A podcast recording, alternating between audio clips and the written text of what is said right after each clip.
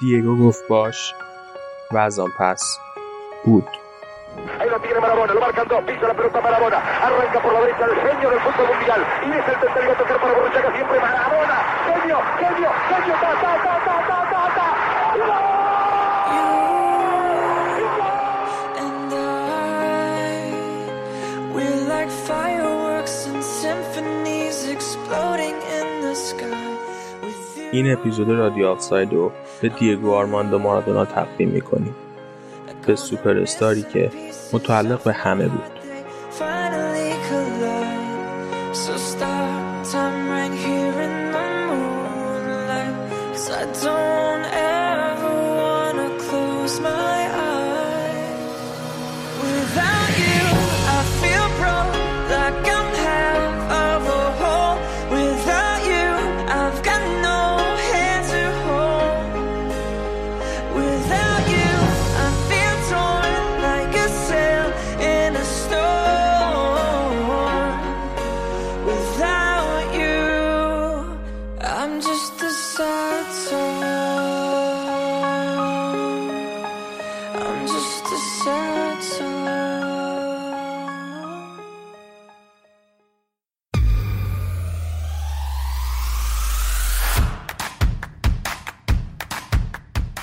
سلام سلام سلام بعد از یه وقفه یه هفته ای با یه اپیزود دیگه از رادیو آفساید برگشتیم پیشتون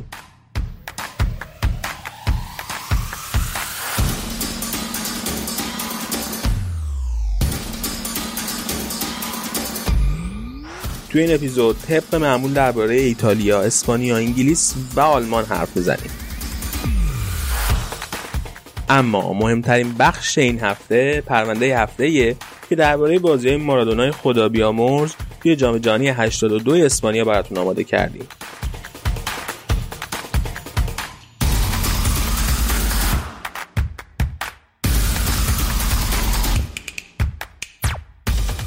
متن این پرونده ترجمه مقاله به قلم استوارت هورسفیلد از وبسایت دیز فوتبال تایمز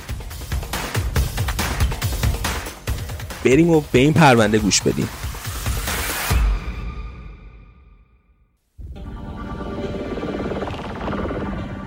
دیگو آرماندو مارادونا توی چهار جام جهانی حضور داشت و توی هر کدوم تاثیر ماندگاری روی دنیا و مخصوصا نوجوانای دیوانه فوتبال گذاشت. نوجوانایی که با تماشای بازیکنی بزرگ می شدن که گاه گویی از بهشت عبور کرده و گاه از جهنم نازل شده بود.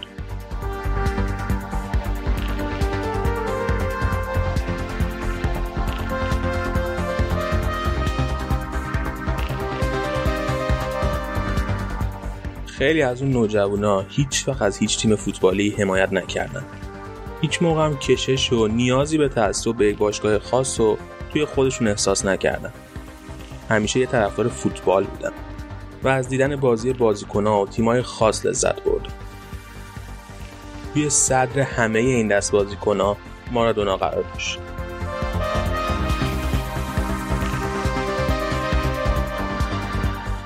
جام جهانی 1989 38 سال قبل به اسپانیا برگزار شد و خیلی از هوادارهای متعصب فوتبال رو برای اولین بار با این نابغه 21 ساله آرژانتینی آشنا کرد.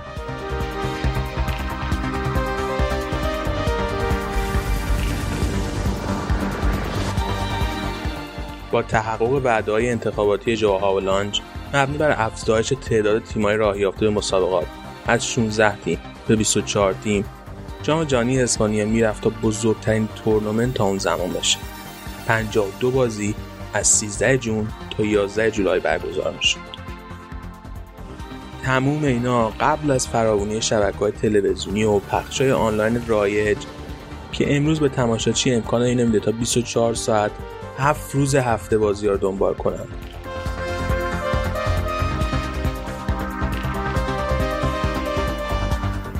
مارادونا بازی جام جهانی 78 رو از دست داد. چون از نظر سیگاری قهاری مثل سزار لوئیس منوتی او بیش از حد جوان بود. و نمی‌تونست فشار رو تحمل کنه. این با وجود اون بود که پسر آرژانتینی اولین حضورش رو تو 15 سالگی و توی تیم امید آرژانتین و بعد از اونم اولین حضور جدی بینالمللی خودش رو توی 17 سالگی تجربه کرده بود. با این حال وقتی نوبت به جام جهانی 82 می رسید مارادونا به نماد فوتبال آرژانتین تبدیل شده بود. اون با تیم محبوبش بوکا جونیورز قرارداد بسته بود و اونا رو بلا فاصله به مقام قهرمانی رسونده بود. یک سال بعد درست قبل از شروع جام جهانی مارادونا طی انتقال بی سابقه به مبلغ 5 میلیون دلار به بارسلونا فروخته شد. هوادارهای کاتالان دیگه نیاز نبود بعد دیدن نتیجه سرمایه گذاریشون خیلی صبر کنن.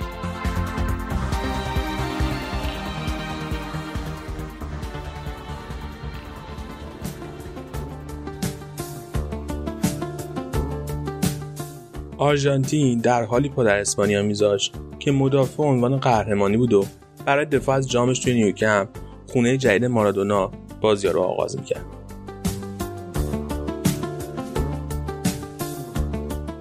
بعد از تجربه از دست دادن جایگاه توی تیم فاتح 78 منوتی مارادونا مصمم بود تا تو اروپا موثر ظاهر بشه. هرچند نمایش دور از انتظار آرژانتینیا باعث شد بازی افتتاحیه یکیش به بلژیک واگذار کنه.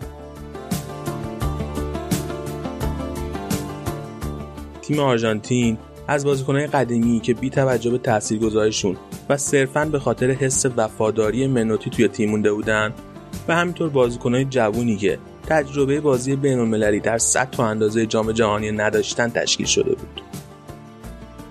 مارادونا به عنوان نقطه اتکا تیم کنار هم نگه داشته بود. با این وجود اون تو بازی افتتاحیه اونطوری که باید صاحب توپ نشد. نگرانی اصلی نحوه مقابله مدافعین بلژیک با مارادونا بود. اونا تاکتیکی رو اتخاذ کرده بودن که هر تیمی که تو مسابقات مقابل آرژانتین قرار می‌گرفت اونو اجرا می‌کرد. دیگو رو متوقف کنین تا تیم متوقف بشه. اینکه چطور اونو متوقف کنن برای حریفا مهم نبود. از اون مهمتر. به نظر می‌رسید برای داورا هم مهم نبود.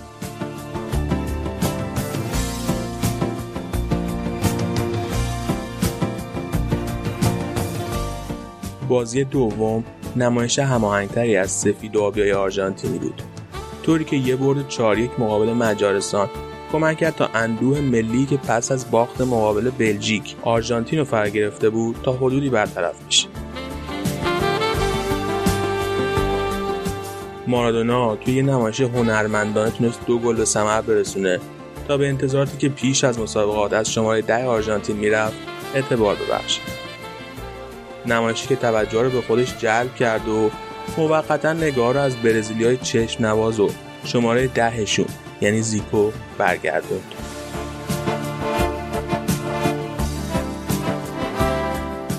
آخرین بازی گروهی برای مردای منوتی مقابل تیم آمریکای مرکزی السالوادور بود. السالوادور دومین حضور خودش توی جام جهانی رو تجربه می‌کرد. الگوی خشنی که حالا دیگه شناخته شده بود بازم تکرار شد. ولی این بار فقط مارادونا نبود که هدف قرار می‌گرفت. بلکه هر کسی که لباس آرژانتین رو به تن داشت آماج حملات قرار گرفته بود.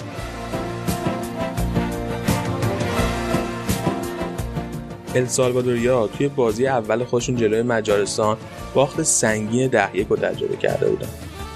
و توی ادامه بازی ها هم تمام تلاش خودشون صرف این کرده بودن که مبادا هیچ بازیکنی از تیم حریف وارد محوطه جریمهشون بشه. یکی از بدترین حرکات اونا توی دقیقه 20 بازی بود. زمانی که یه ضربه پنالتی برای آرژانتین به خاطر خطایی که روی گابریل کالدرون صورت گرفته بود اعلام شد. داور هیچ شکی تو تصمیمش نداشت. ولی تیم السالوادور با عصبانیت داور دوره کردن اونجا بود که فرانسیسکو استرو خونسردی خودش رو از دست داد و یه لگد به پای داور بازی زد. نتیجه اما در نهایت تعجب فقط یک کارت زرد برای استرو بود. انگار داورا برای خودشون هم همون سطحی از امنیت رو می‌خواستن که برای مارادونا می‌خواستن. آرژانتین بازی دو هیچ با این نمایش حداقلی از مارادونا که بعضی وقت گوشه ای از تواناییش نشون می‌داد برنده شد. یه ضربه آزاد که به زیبایی از بالای دیوار دفاعی گذشت و به طور کناری دروازه خورد نزدیکترین شانس مارادونا واسه گلزنی بود.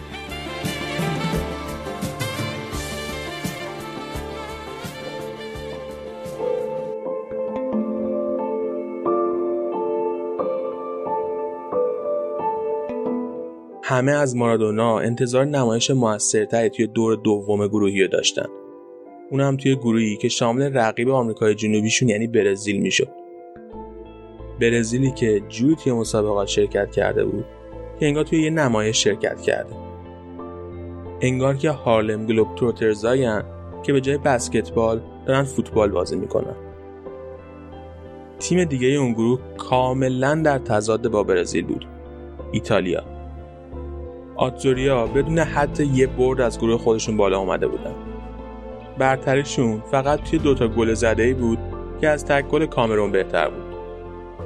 اونا صاحب خط دفاع نفوذ ناپذیری که شامل دو دفاع میانی جنگنده یعنی گایتانو شیرا و کلودیو جنتیله می‌شد بودن. از همون اول دقیقه ایتالیا مارادونا رو نشون کرده بود. انزو پرزود مأموریت دفاع منتومن به جنتیله محول کرده بود. مدافع یوونتوس به معنای واقعی تجسم شخصیت منفی داستان داشت. با موهای سیاه و اصلیتی لیبیایی. برای توصیف چهرهش کافی از سیبیل زمختی که به طور وحشتناکی روی لبش زینت داده بود گفت. همتیمیاش اونو به خاطر اینکه در لیبی متولد شده بود قذافی مینامیدن. اگه کریسمس بود توی تئاتر بهت اختار می‌دادن که مراقب باش اون پشت سرته.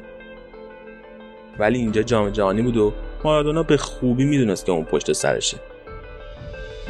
سالا بعد دفاع ایتالیا توی یه مصاحبه گفت من دو روز تموم در مورد اون تحقیق کردم.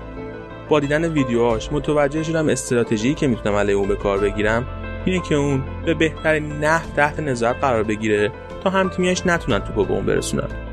چون هر بار که اون صاحب توپ میشه تبدیل به یه مشکل میشه. مارادونا برای 90 دقیقه توی تموم زمین توسط جنتیل دنبال شد و متحمل خطاهای مکرر شد.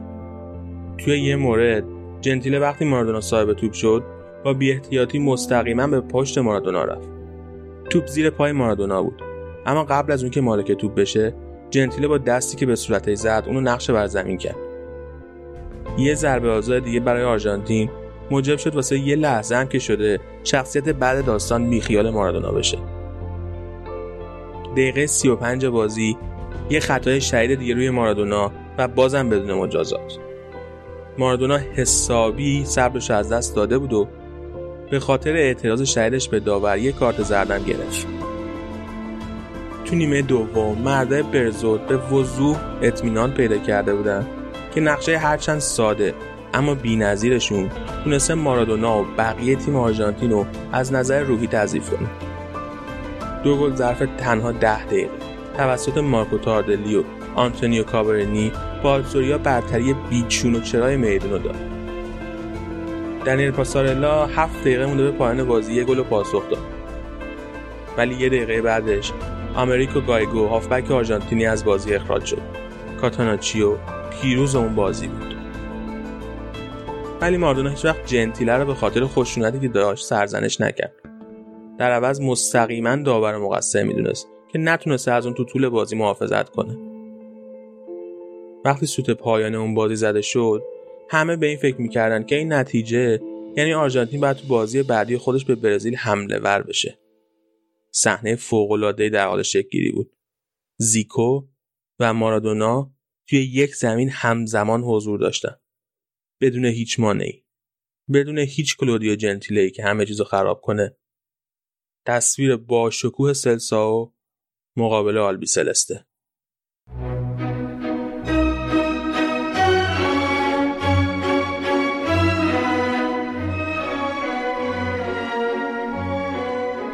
وقتی دوتا تیم وارد زمین شدن درست همونطور که پیش بینی می‌شد تب و تاب بازی دوتا شماره ده یعنی مارادونا و زیکو بوده. این بازی بود که مشخص می‌کرد دوشنبه بعدی توی زنگ تفریح وسط زمین بازی مدارس اسم چه کسی برده میشه. و همینطور که کدوم استربازی های ادامه خواهد داد. بازی با ضربه آهنگ ضعیفتری نسبت به تقابل قبلی با ایتالیا و جادوی سیاهشون دنبال میشه هر دو تیم از حملات متقابل راضی بودن رقم تموم مهارت ها و خلاقیت بازی تا آخر نیمه اول یکیچ بود. ضربه کوچیکی توسط زیکو به توپ که بعد از ضربه ایستگاه دیدنی 35 یاردی ادر که به تیر افقی دروازه آرژانتین خورده بود به گل تبدیل شد. به نظر می رسید روز روز زیکو باشه.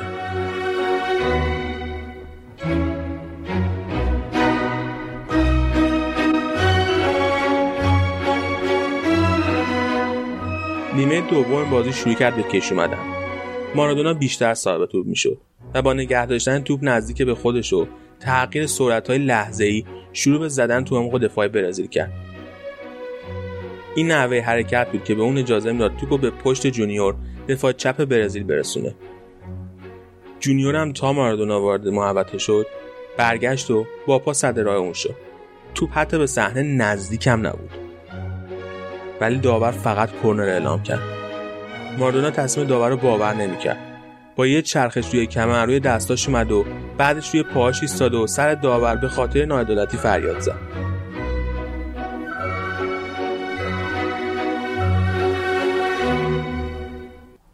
تو ادامه نیمه دوم برزیل کنترل بازی به دست گرفت. یه ضربه سر از سرجینیو توی تیر دوم برزیل دو هیچ جلو انداخت. بعدش زیکو پاسی داد که چهار تا آرژانتینی پشت سر گذاشت. جونیور که قبل ازش گفتیم دورترین فوروارد بود و تونست توپ پشت بالای فیلول پیش اومده بندازه. خستگی و خشم به نقطه جوش رسیده بود. توی دقیقه 85 مارادونا یه توپو برای خوان بارباس انداخت. باتیستا پاش بلند کرد و با استوکای سر هافبک آرژانتینیو زد. جان هل منتقد فوتبال خیلی بهتر جمعبندی می‌کنه. یه ضربه به سر و بعدش ضربه که ماردونا تصمیم گرفت باتیستا بزنه و بله اون اخراج شد. این پایان دیگو مارادونا توی اون جام جهانی بود. خب این مهیجه. بهترین بازیکن جهان از بازی اخراج شد. اون باتیستا رو به خاطر حرکت پرخطرش مجازات کرده بود.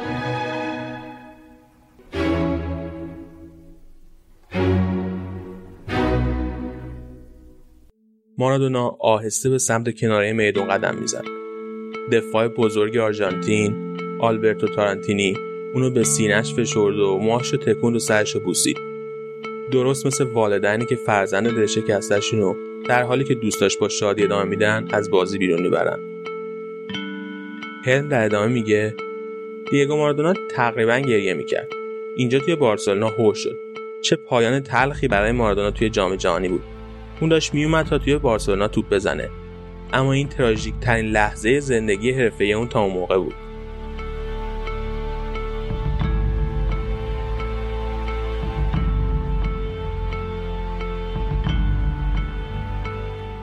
مارادونا خط کناری زمین رو رد کرد. صلیب کشید و صلیب کوچیک نقره دور گردنش رو بوسید و به بالا به بهش نگاه کرد. و بله اون رفت. با یه لگد خشن داخل شکم باتیستا.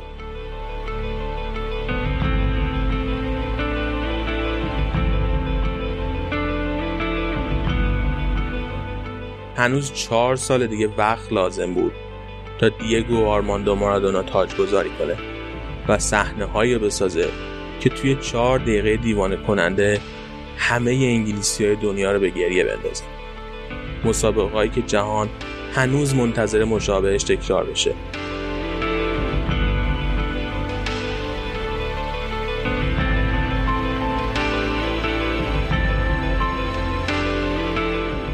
مارادونا باز خواهد گشت. این بار به عنوان یک فرشته مقرب.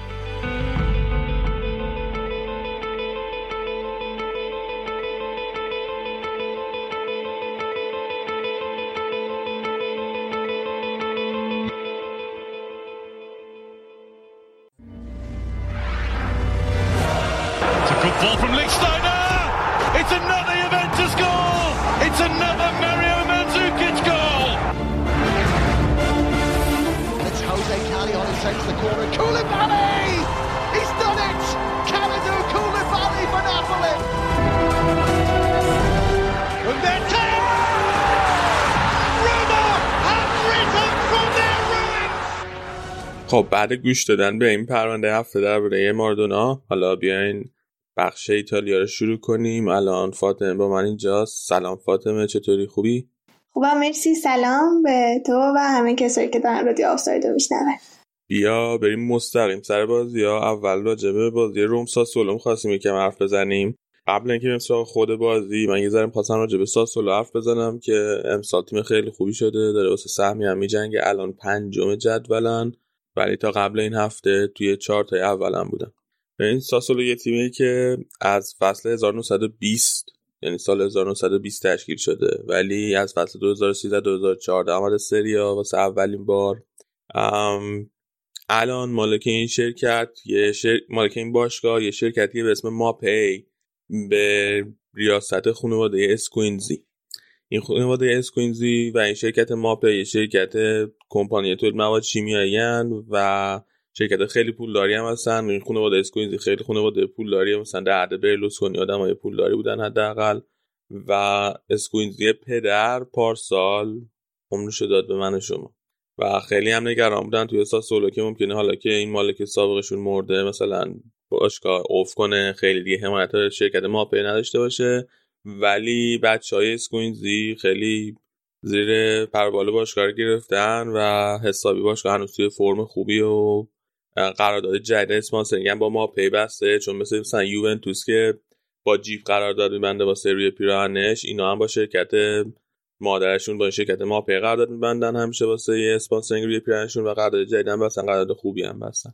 یه مدیر ورزشی دارن به اسم جیوانی کارنوالی که این مدیر ورزشی خیلی خوبی بوده تو این چند سال.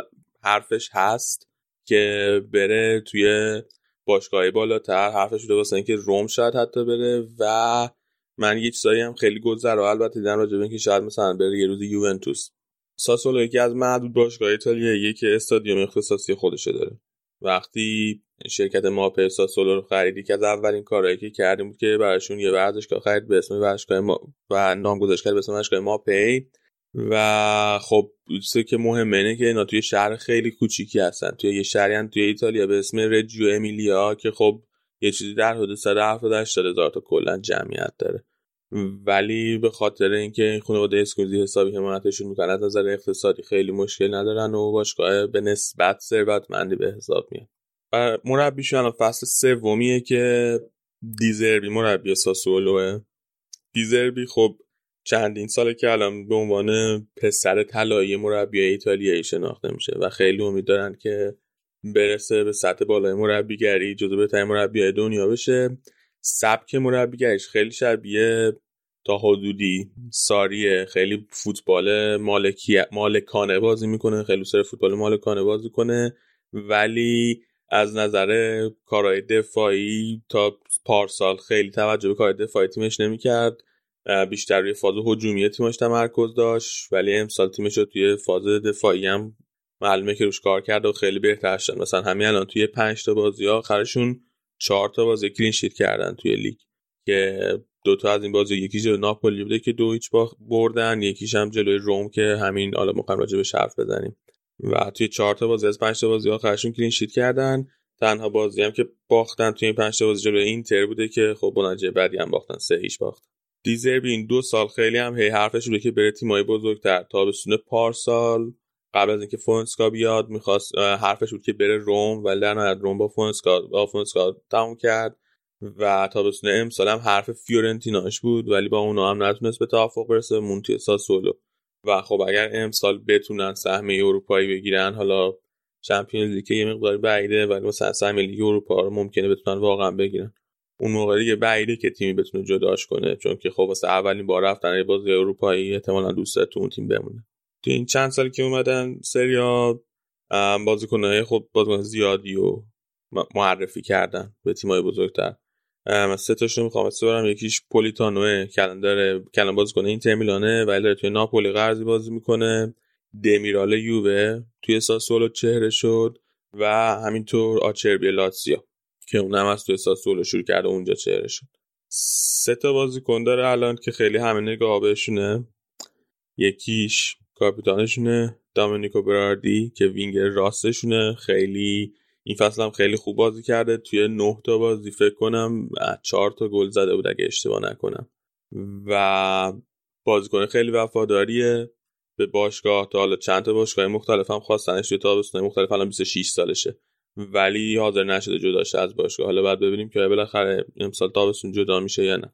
یه بازیکن دیگه ای که دارن و بازیکن جوونی جرمی بوگاه که بازیکن چلسی بود. اینا به صورت قرضی از چلسی خریدنش و اونم وینگر چپه. اونم وینگر امسال اونم خوب بوده و بالاخره امسال تونستن قراردادشو قطعی کنن مطمئن بشن که بمونه.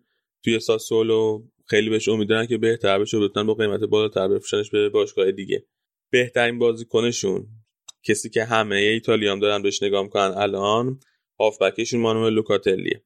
مانوئل لوکاتلی طرفدارای میلان حتما میشناسنش. محصول آکادمی میلانه و اول به صورت قرضی اونم اومد ساسولو بعد قرضش دائمی شد الان یه بازی کنه 22 سال است. این فصل فوق العاده بوده. در حدی که دیزروی مصاحبه تو مصاحبهاش گفته که از نظر اون لوکاتلی الان بهترین هافبک ایتالیایی و خب توی پستی هم بازی می‌کنه که خیلی از باشگاه شاید بیان دنبالش. رجیستاه و مثلا الان یوونتوس رجیستا نداره. ولی من اصلا بعید نیست که مثلا تابستون امسال یوونتوس بیاد سراغ لوکاتلی. حالا بعد ببینیم که این تیم ساسولو چیکار می‌کنه. تا آخر فصل می‌تونه این فرم کردن داره حفظ کنه یا نه. بیا یکم راجع به بازیشون حرف بزنیم. باشون سف سف شد. درسته؟ آره بازیشون با روم سف سف شد و حالا صحبت کردی درباره بازی با اینتر که فکر کنم از اونجا ذره انگار به هم ریختن بازی اینتر که از دست دادن. بازی با رومشون هم روم با اینکه ده نفره بود بازم خیلی بهتر بازی می‌کرد. حالا داستان داشت دیگه بازی با روم. اصلا بذار کلا مسئله داوری توی ایتالیا خیلی داستان شده. داور تقریبا داره همه رو اخراج می‌کنه خیلی راحت کارت میده. توی این بازی همین اتفاق افتاد نیمه اول بازی پدرو اخراج شد. البته که کارت زرد دومی که گرفت به نظرم کاملا یعنی اصلا اولا لازم نبود.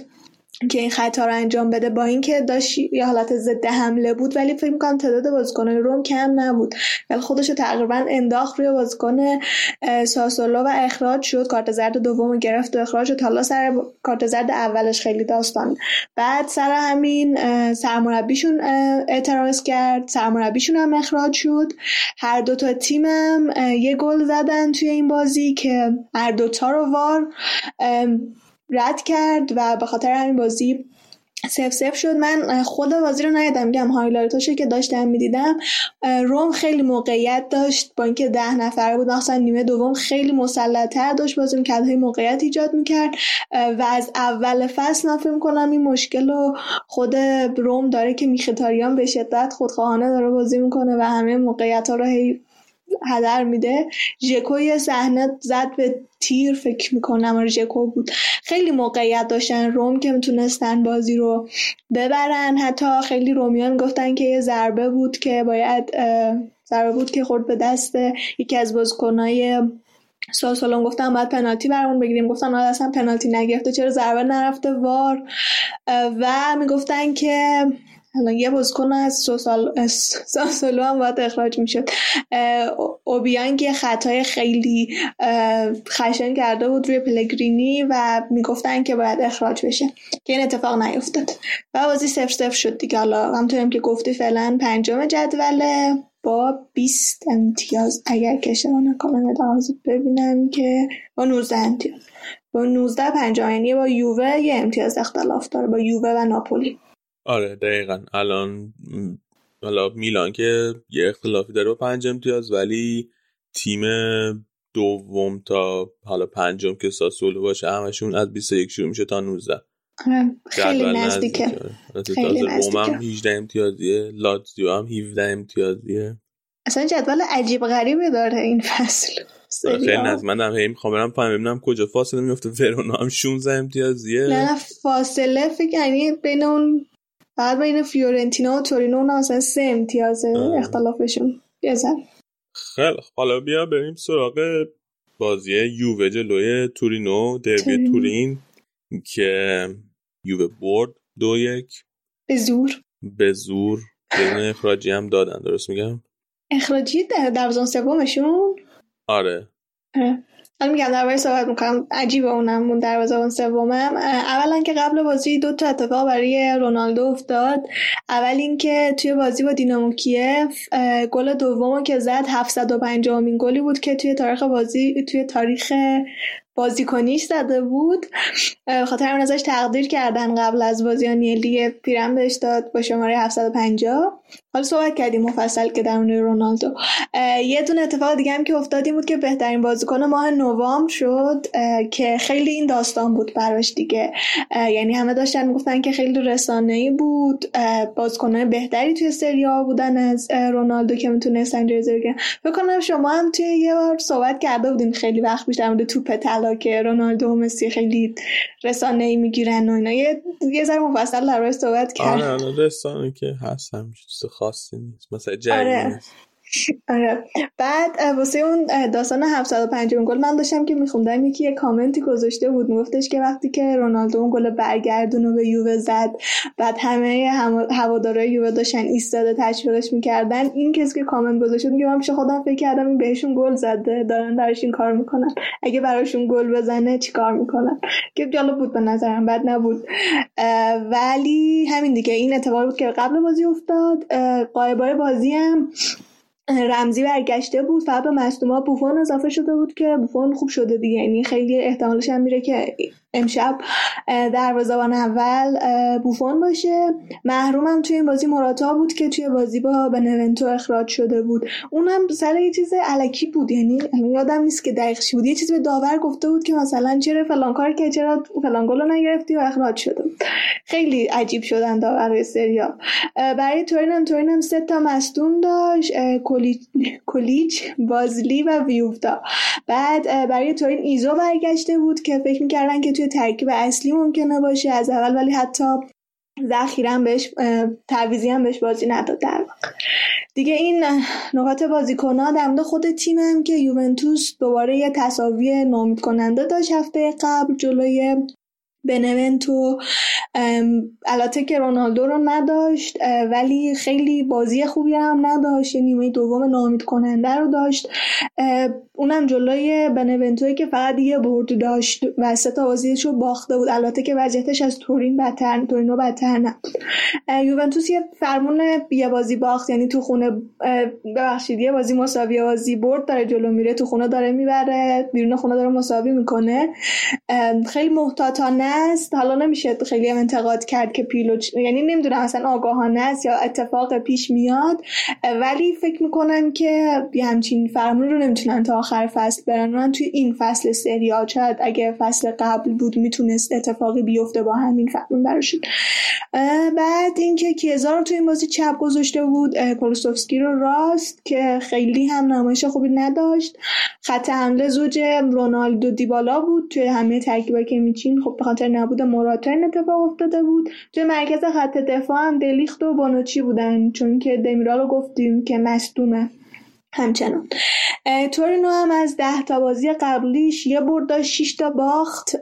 وضعیتش از اون به نونتا بدتر بود تیم 18 هم اگه اشتباه نکنم الان. تورینو و اینکه حالا مثلا یه نتیجه که خیلی خاص بود براشون مساوی بود که جلوی سمدوریا گرفته بودن هفته قبل از بازی با یوونتوس.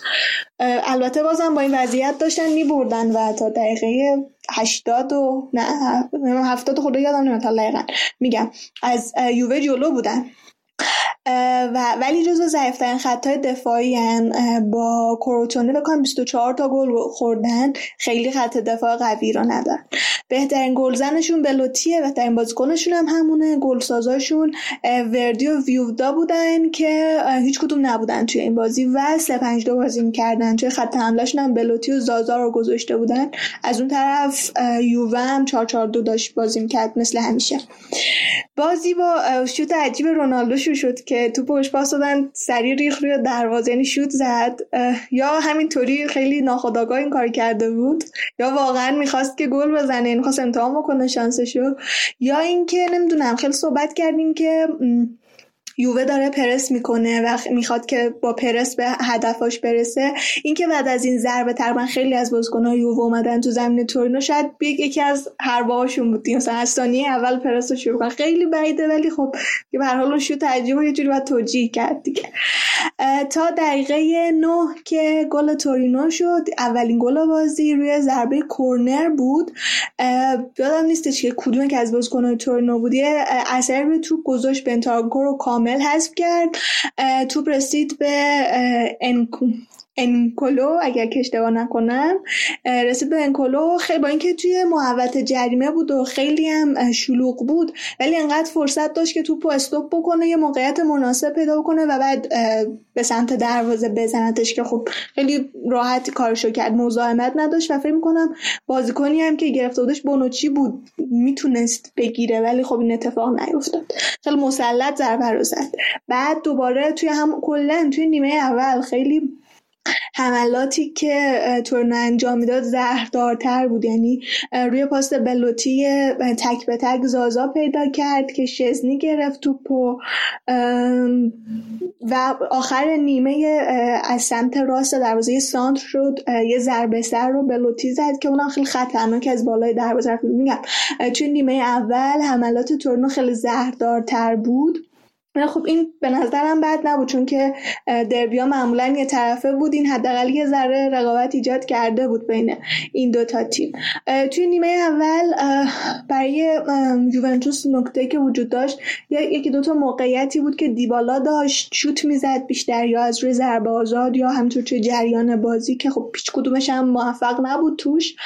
از اون طرف یه موقعیتی بود که بازیکنای یوونتوس می‌گفتن که بعد پنالتی بشه خورده به دست بازیکن تورینو ولی این اتفاق نیفتاد توی ضربه کرنری بود که کوادرادو فرستاد و کل بازی برای یوونتوس روی حرکاتی بود که کوادرادو انجام می‌داد توی این بازی. توی نیمه دوم دقیقه 56 روی ضربه کرنری که دیبالا زد دیبالا از چپ فرستاد توپ رسید بیرون محوطه به کوادرادوی شوتی زد که گل شد ولی وار گل رو رد کرد به خاطر اینکه می‌گفتن بانوچی توی آفسایده. حالا من نمی‌دونم واقعا آیا آفساید بود یا نه ولی خب گل رد شد دیگه به هر حال. توی دوباره نیمه دوم سری موقعیت داشتن هر کدوم از تیم ها مثلا برای یوونتوس یه ضربه یه موقعیت رو دیبالا درست کرد برای کیزا. اصلا فکر کنم اینجوری بود که داد به کیزا که یک دو بکنه برگردونه به خودش چون موقعیت خود دیوالا خیلی بهتر بود مسلطتر بود. زاویه کیزا بسته بود نسبت به دروازه. ولی کیزا زد دروازه‌بانشون گرفت و تا رسیدیم به گل اول یووه که روی ضربه کورنر بود. توپ بردن عقبتر از محوته دورش کردن ولی کوادرادو سانت رو کرد. روی دروازه و مکنی اولین گلش رو توی سریا برای یووه زد. و بازی یک یک شد. تا دقیقه 89 که روی پاسی که بنتانکور داد به کوادرادو کوادرادو دوباره یه سانتری رو کرد روی دروازه و این دفعه بونوچی گل زد برای یووه و یووه دو یک جلو افتاد کامبک کرد. سر این گل بود که اخراجی دادن یعنی داشتن همشون شادی می‌کردن. یو داور دروازان سوم یووه رو اخراج کرد. مثل که به دروازه مثل که به چیز گفت به داور گفته بود این گله رو مثلا رد می‌کردی و میبردی وار. چون تقریبا یه موقعیت مشابه بود. کالرادو فرستاد بونوچی ممکن بود که مثلا توی آفساید باشه ولی این اتفاق نیفتاد. کلا داستانش هم عجیبه این گلر سومه. چهار سال توی یووه است. من نمی‌دونم واقعا با چه انگیزه چهار سال توی یووه است. سه تا بازی رسمی کلا توی دروازه وایساده همین و خوشو نشون داد یه جورایی با این حرکتی که آره احتمالا از قصد بود. همین این بازی بود بازی که باز هم جا داره که آدم که یوونتوس همچنان خط هافک قوی رو نداره. خط هافکی که براش موقعیت بسازه موقعیت های خلاقانه درست بکنه نداره. برعکس اون بازی که داشتیم صحبت می‌کردیم کلا خلاقیت نداشت توی درست کردن موقعیت. خیلی بحث سر این بود که چرا به ملو بازی نداده. گفتن اگه به ملو بازی نداده که توی بازی با بارسا بازی بده اشکال نداره. ولی خب کلا چرا انقدر کم بهش بازی میده. بحث سر ساندرو بود که چرا تو ترکیب اصلی نبود. ساندرو تعویزی اومد توی زمین. البته که بعد بازی پیرلو هم اعتراف کرد که بازی خوب نبوده و بازی بد بوده برای یووه توی نیمه اول. خیلی سخت موقعیت ایجاد کردن توی این بازی. یعنی اولا که خیلی کم تعداد بودن توی محوطه. اینو خود پیلو هم گفته بود. یعنی رونالدو مجبور بود که بیاد عقب و از عقب خودش سعی بکنه که موقعیت سازی بکنه. خیلی سبک بازی یووه همچنان مشخص سینا هر هفته هم دارم میگم نمی‌تونم که که قراره که سبک بازی پیدا بشه.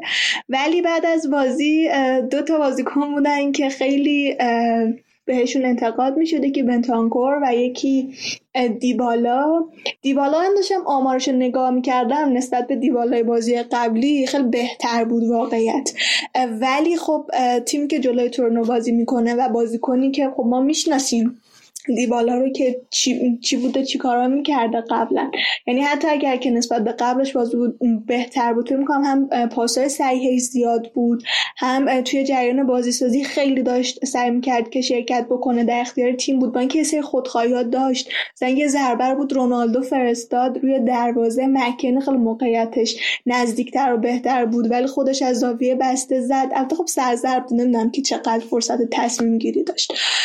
ولی خب نتیجه نداشت برای دیبالا توی این بازی. یعنی نه گل زد نه حالا البته روی گل اول یک تاثیر کوچیکی رو شاید داشته باشه روی ضربه کن ولی خب همچنان خیلی فاصله داره از دیبالا و دیبالا جز اون بازیکنایی که همچنان میگن که ممکنه که نیم فصل از یووه جدا بشه به خاطر اینکه داره بر نمی‌کرده با موقعیتی که داره. حتی با اینکه توی بازی با تورنو 90 دقیقه رو بازی کرد ولی همچنان خیلی فاصله داره از اون بازیکنی که باید باشه آره فکر تمدید قراردادش هم هستم من اینکه قراردادش داره تمام میشه ولی مثل اینکه حقوق خیلی بالایی هم می‌خواد یه سود 15 میلیون یورو حقوق خواسته سالیانه که خب حقوق بالایی محسوب استش نکن حداقل تو این وضعیت یه ذره. تو این وضعیت حداقل ذره خودش خجالت بکشه از کاراش بره توی اتاق کارش بکنه. کارش بکنه آره. حالا امشب هم که بازی داره یووه با بارسلونا. بعد دید که چی میشه دید که بالاخره احتمالا هر تاشون با ترکیب اصلیشون نمیان به خاطر اینکه خب سعودشون قطعی شده سعودشون قطعیه آره. خیلی خب دست درد نکنه فاطمه. خواهش می‌کنم. بریم اگه موافق باشین. یه استراحتی بکنیم برگردیم با بخش بعدی برنامه.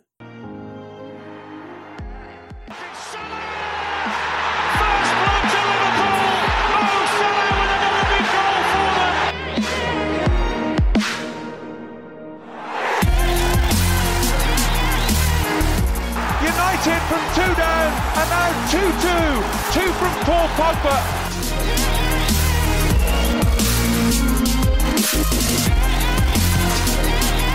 Kane is onside. Check little bit hesitant. Kane scores for Tottenham. He's done it again against Arsenal.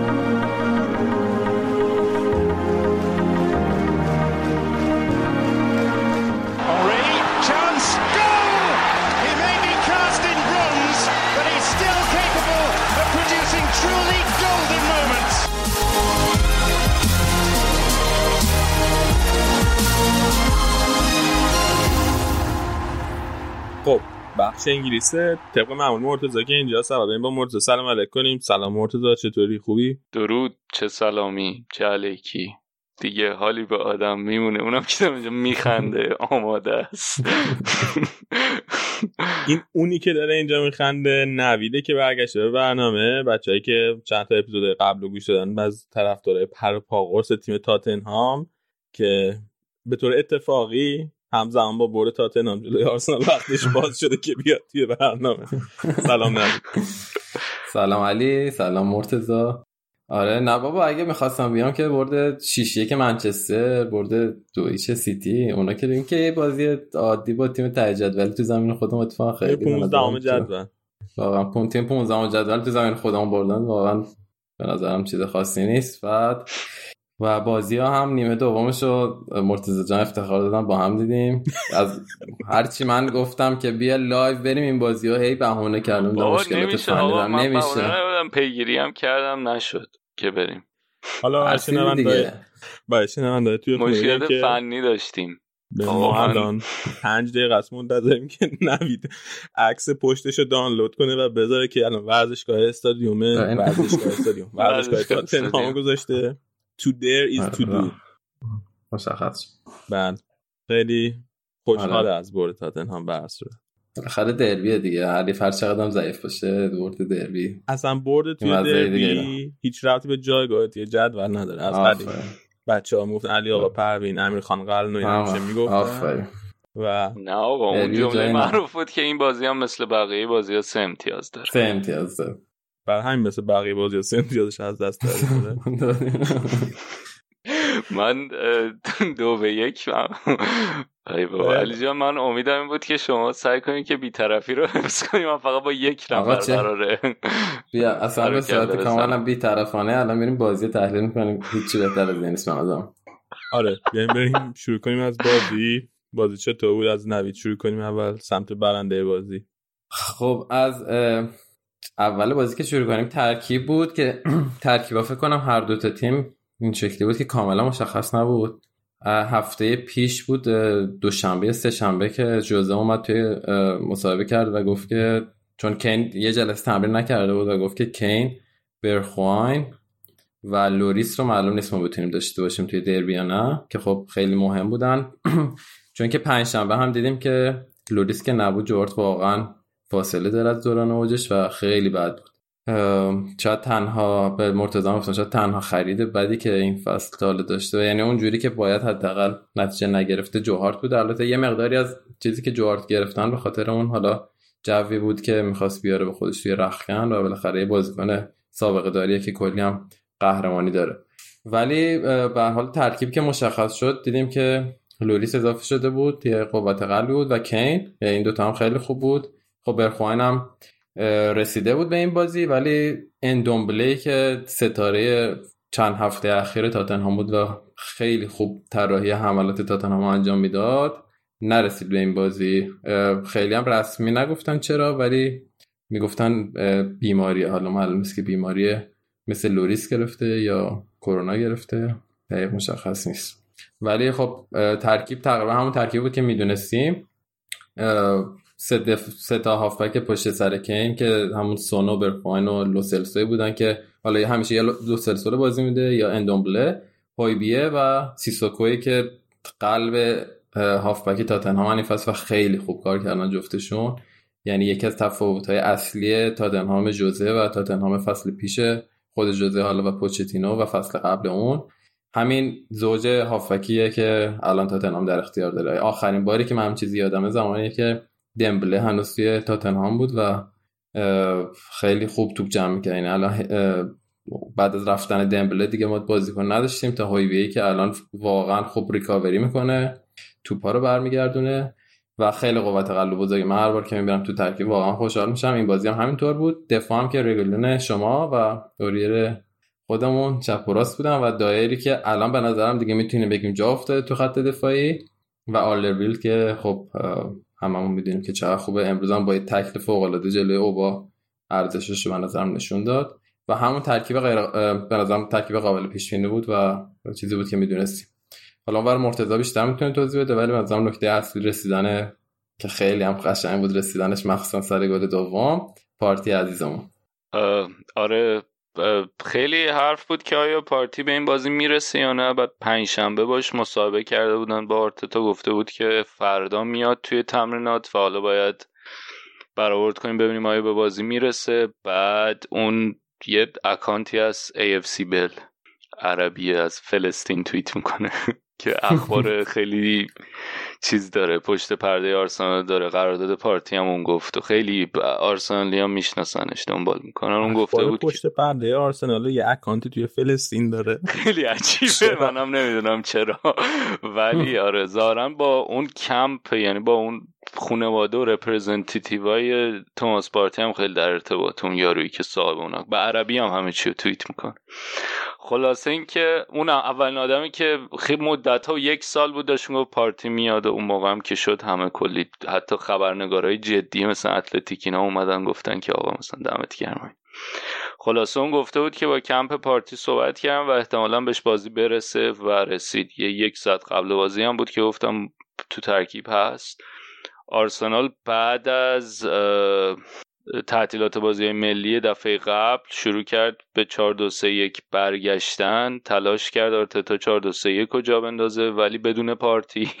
به خاطر اینکه از تعطیلات بازی ملی که برگشتن پارتی نبود مصدوم بود و حالا شاید یعنی 4 2 3 1 ترکیب بود که قرار بود با حضور پارتی توی آرسنال اجرا بشه. شروع کردن 4 2 3 1 بازی کردن ولی نتیجه نداد. ضعف‌های دفاعی دوباره مشخص شد. حمله هم که خب مدت هاست مشکل بازی وسط هفته تو لیگ اروپا سه دفاعه بازی کرد. این بازی هم برگشته بود به 3 4 3 زوج پارتی و ژاکا بودن توی وسط. بعد توی خط دفاع تیرنی گابریل و بی... میگم بیرین نه.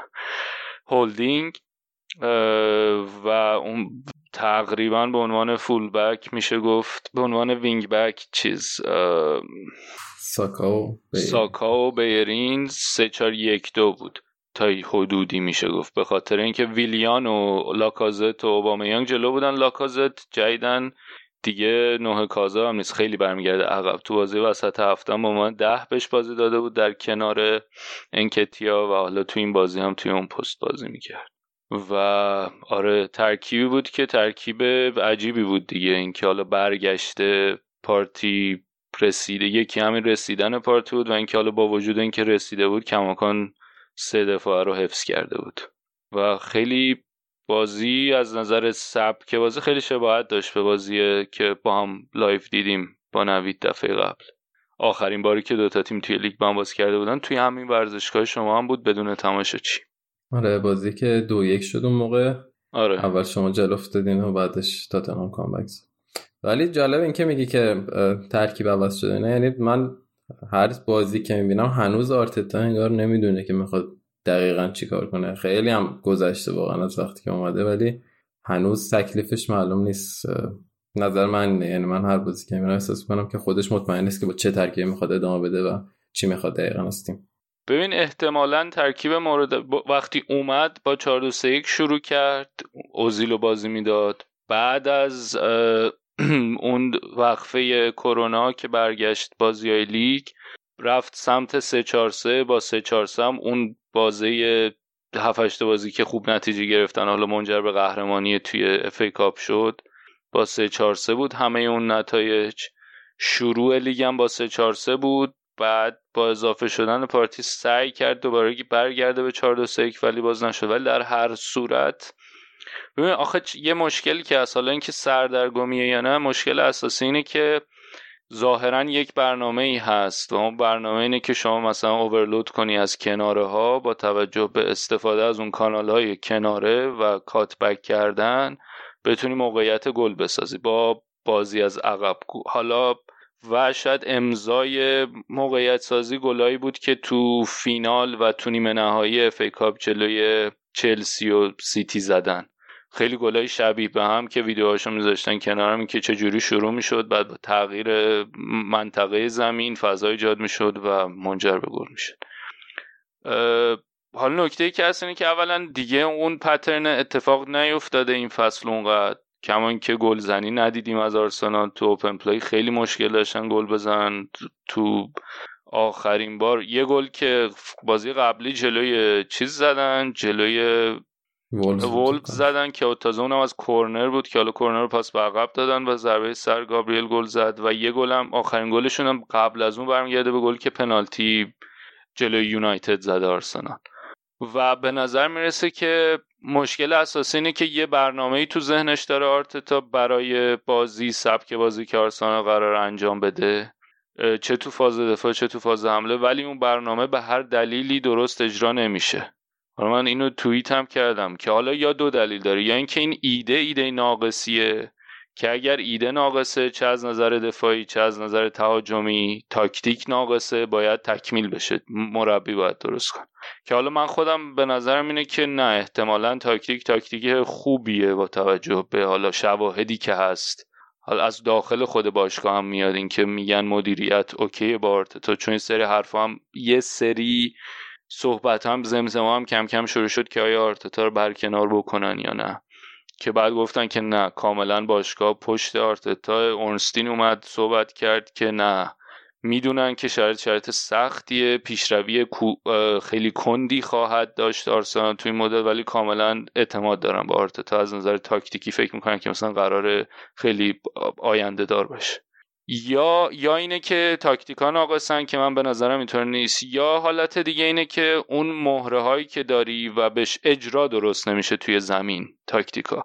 که من اونم باز یه مقداری خوبی از تقصیر رو گردن آرتتا می‌تونم بندازم. به خاطر اینکه آرسنال اولا که دوران خیلی عجیبی داره میگذرونه. به خاطر اینکه گازیدیس اومد گازیدیس تصمیمش بر این بود که مدل مدیریت تیم رو تغییر بده. مدل مدل intercontinental یا international یا همچین مدل مدیریتی بین قاره یا بین المللی رو اجرا کنه که شما مربی رو توانایی اجراییشو ازش بگیری. مربی فقط کارهای تاکتیکی به عهدهش بشه بعد بیای سلسله مراتب تعریف کنی برای مثلا recruitment بازیکن جذب کردن همه این چیزا. گازیدیس رفت. مدل گازیدیس تلاش بر این بود که ادامه پیدا کنه و سانیهی اومد. بعد حالا بحثای سانیهی این تابستون رفت و نتونست مدیریتش جواب بده. تو این یک سال در کنارشون اتفاقای بعد زمان امری افتاد. سانیهی حتی با شایعه های پولشویی از باشگاه رفت. و بعد از برکنار کردن سانیهی دوباره باشگاه برگشت به سیستم مدیریت قبلی زمان ونگر. یعنی اومدن مربی رو کردن دوباره منیجر به عنوان از هد کوچ رسید به منیجر و در کنارش هم یک ادو یه مرحله اومد بالاتر پستش و قرار شد تصمیمات همه تصمیمات تیم رو این دو نفر بگیرن. حالا خب چند تا اینکه حالا یه بحث اینه که ادو توی این زمینه که الان داره کار می‌کنه تو تیم آرسنال هیچ سابقه ای نداره. قبلا توی تیم ملی برزیل حالا یه سری مسئولیت ها داشته ولی تو این زمینه اون connection هایی که لازمه برای جذب بازیکن احتمالا نداره. که حالا اصلا اون یه بحث دیگه است موصل این که اصلا تابستون آرسنال تو اون بازی کوتاه مدت نقل انتقالات تابستون یهو شما میای سنلهی با اون همه connection رو بر کنارش می‌کنی و ادویو می‌ذاری که حالا هیچ تجربه ندارم که حالا یه بحث ولی اتفاقی که افتاد اینه که تصمیمایی که گرفته شده این تابستون برای بسته شدن این تیم تصمیمایی بود که دیگه آرتتا توش حرف داشت. اینکه شما بیای و بازیکنهای با تجربه رو روشون حساب باز کنی بری ویلیان رو جذب کنی با حقوق بالا. چرا احتمالا؟ به خاطر اینکه تجربه است و تو دوران گذاری می‌خوای رو تجربه اون بازیکن حساب باز کنی. بری یه قرار چی؟ که همینجا همین هفته مورینیو هم مسابقه کرده بود گفته بود من ویلیانو می‌خواستم ولی حقوق بالاشو آره حقوق 200 کی دارم بهش میدم و قرارداد سه ساله قراردادی که هیچ حاضر نبود برای بازیکن تو سن بده. بعد از اون ت... یعنی این تصمیم بود که آرتتا گرفت. یعنی یا حداقل چیزی که نشون داده شد از سمت باشگاه اینه که بازیکنی که آرتتا می‌خواد. یه بحث دیگه اینه که مثلا تیم تو ببندید حول محور اوبامیانگ. اوبامیانگ یه بازی درخشان داشت زیر نظر آرتتا اون اواخر. ولی بیای باش یه قرارداد ببندی. بازیکنی که سی, دا... سی, سی و یک سالش داره, داره میشه قرارداد هفته 300 کی باش ببندی؟ 300 هزار تا. یه قرارداد دوباره همون اتفاقایی که سر اوزیل و الکسیس افتاد دوباره اینجا بیفته. و با به این امید که بتونی حول این بازیکن مثلا کارتو انجام بدی. یا تو ترکیب چیدن. مثلا ژاکا یه دوره زمانی خوب بود اوایل که آرتتا اومده بود. ولی تو دوباره بیای به این بازیکن اعتماد کنی. چرا؟ به خاطر اینکه اسم کنی بازیکن با تجربه است می‌تونی روش حساب کنی. می‌دونی همه این انتخابا یا مثلا توی خط دفاع سالیبا چون تجربه نداره بذارش کنار و برگردید سراغ رو حساب باز کردن روی هولدینگ داوید لوئیس مثلا. حالا داوید لوئیس که این بازی نبود به خاطر اون مسئولیت بعد که براش اتفاق افتاده بود. ولی مثلا اینکه راب هولدینگ و دوباره این همه نقش پر رنگ بهش بدی. اینی که این مجموعه تصمیمایی که گرفته شد آرتتا تخم مرغاشو همه رو گذاشت تو سبد تجربه بازیکن بازیکن با تجربه به امید اینکه بازیکن با تجربه کمکش کنن. و جواب نداده. یعنی ما الان می‌بینیم اوبامیان اصلا خیلی عجیب داره بازی می‌کنه. خیلی به نظر میاد اصلا چیز نداره. چی میگن؟ شوقی برای بازی کردن نداره. تو بازی قبلی جلوی ولز یه صحنه های عجیبی داشت. این بازی رو گل دوم خیلی حرکتش عجیب بود. به نظر میاد اصلا و ظاهرا اینطوریه که قرارداد بسته ساین تینگ امضا کرده هفته 300 هزار تاشو داره می‌گیره و دیگه انگار اون همراهی که لازمه رو نداره با پروژه آرتتا. و الان موقعیتی که خیلی موقعیت سختیه برای آرتتا. من نمی‌خوام بگم که مربی بدیه نمی‌خوام بگم نباید همراهی باش کرد ولی من به نظرم مسئولیت داره نسبت به این اتفاق که الان داره توی تیم میفته. و الان به نظرم یکی از سیاه ترین دوره های آرسناله به خاطر اینکه توی موقعیتی دوباره قرار گرفتن که دوباره از نظر اینکه ببین ویلیان الان جواب نمیده. بعد سه سال دیگه که قرار 33 34 سالش بشه با این حقوق هفتگی چیکار می‌خوام بکنن؟ یعنی حداقل میومد یک فصل رو در می آورد برای تیم باز آدم دلش نمیسوخت. اوبامیانگ اون موقعی که قرارداد باش مثلا من خودم کسایی بودم که گفتم آره ببندیم باش قرارداد ولی یه سری یا بودن که می‌گفتن ببین این بازیکنیه که پیکشه. بعد معلوم نیست بعد پیک رد کردن هم اینطوری نیست که مثلا تو تو دو طولانی مدت اتفاق بیفته. من این پادکست آرسنال ویژن گوش می‌دادم این آقای هست توییترش هم ینکی گانر آمریکایی هم هست میگفتش که این جدا شدن از پیک افت کردن اینطوری نیست که مثلا یهو تو بازی 6 ماه یهو تو می‌بینی یه بازیکن ممکنه که تو یه بازی دو هفته ای یهو این دراپ می‌تونه اتفاق بیفته. و حالا می‌دونیم به نظرت با این افتی نمی‌دونم نمی‌تونیم بگیم. نمی... من نمی... یعنی اصلا اوبامیانگ خیلی مورد عجیبیه. یعنی من نمی‌تونم ببینم که این یه چیز گذراییه که الان فقط براش اتفاق افتاده رد میشه. فرمش کلا از دست رفت. اشتیاقش بعد از بستن قرار به خاطر اینکه آخر قراردادش بود می‌خواست خوب خودش رو نشون بده که حالا اگه بارسلون تمدید نکرد بتونه تیمای دیگه بره. چون خیلی حرفش بود دیگه باشگاه دیگه بارسا دنبالش بود اینتر دنبالش بود.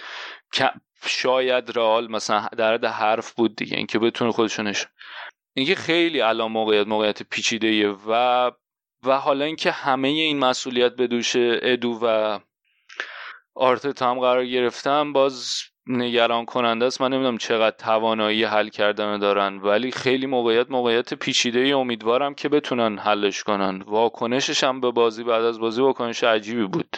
خب من فکر کنم که توی یه بازی به نجستان که اگه مثلا توی دو سه فصل آینده نتونن برسن به چمپیونز لیگ واسه باشگاه خیلی سخت میشه. واسه همین تصمیم گرفتن هزینه سنگین بکنن یه سری بازیکن با تجربه بیارن که بتونن به سهمیه چمپیونز لیگو بگیرن. و خب الان جواب نداده هزینه هم کردن بعد تازه توی شرط کرونا که واقعا مثلا همین باشگاه هم سخت بوده. و حالا بعدید واقعا چی میشه واسه باشگاه؟ بعد آخه مشکل اینه که خریدام خریدای هوشمندانه ای نبودن. الان ببین تاتنهام فکرم سرجم کل هزینه ای که کردم مثلا اندازه پارتی بود. و همه با مثلا هویبرگ و مفت خریدن.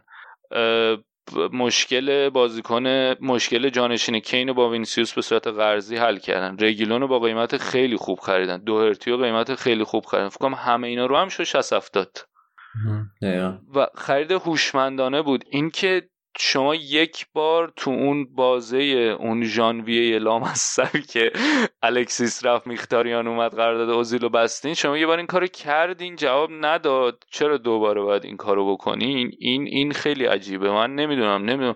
شاید یه راه حلش این باشه که مدیر ورزشی بیارن.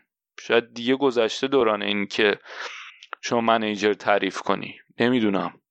ولی خب از اون طرف هم فکر نمی‌کنم. مثلا تاتنام مورینیو مدیر ورزشی داشته باشن.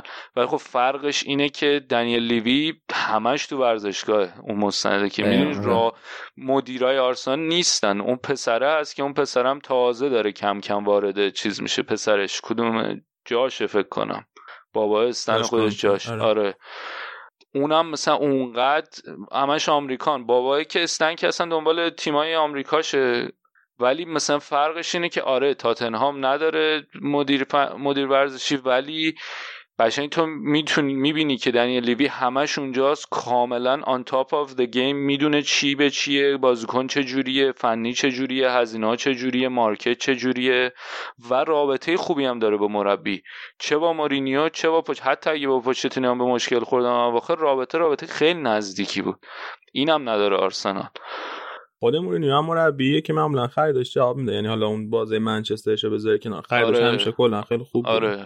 و الان خیلی میام یه معمای خیلی سختیه. حل کردنش خیلی سخته و دوران سیاهیه دیگه. و اینکه من حالا من خودم این نظر نظر شخصی اصلا نمی‌دونم چقدر از نظر فنی میشه بهش قابله ولی چیزی که رو برای من خیلی اذیت کننده است. اینه که این آرتتا گفت چیزی که گفته میشه توی رسانه ها و خبرنگارا یعنی که با از اون عقبه ذهنی چیز میاد پپ میاد.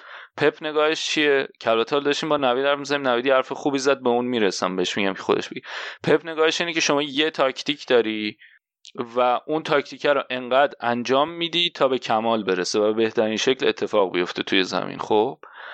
و آرتتا هم همینه ظاهرا. تا چیزی که ما الان داریم می‌بینیم دیگه. بازی از بازی سازی از عقب قرار خلاقیت از کناره بیاد. تو این فرم ما نیاز به بازیکن خلاق نداریم. انقدر انجام میدیم تا جواب بده.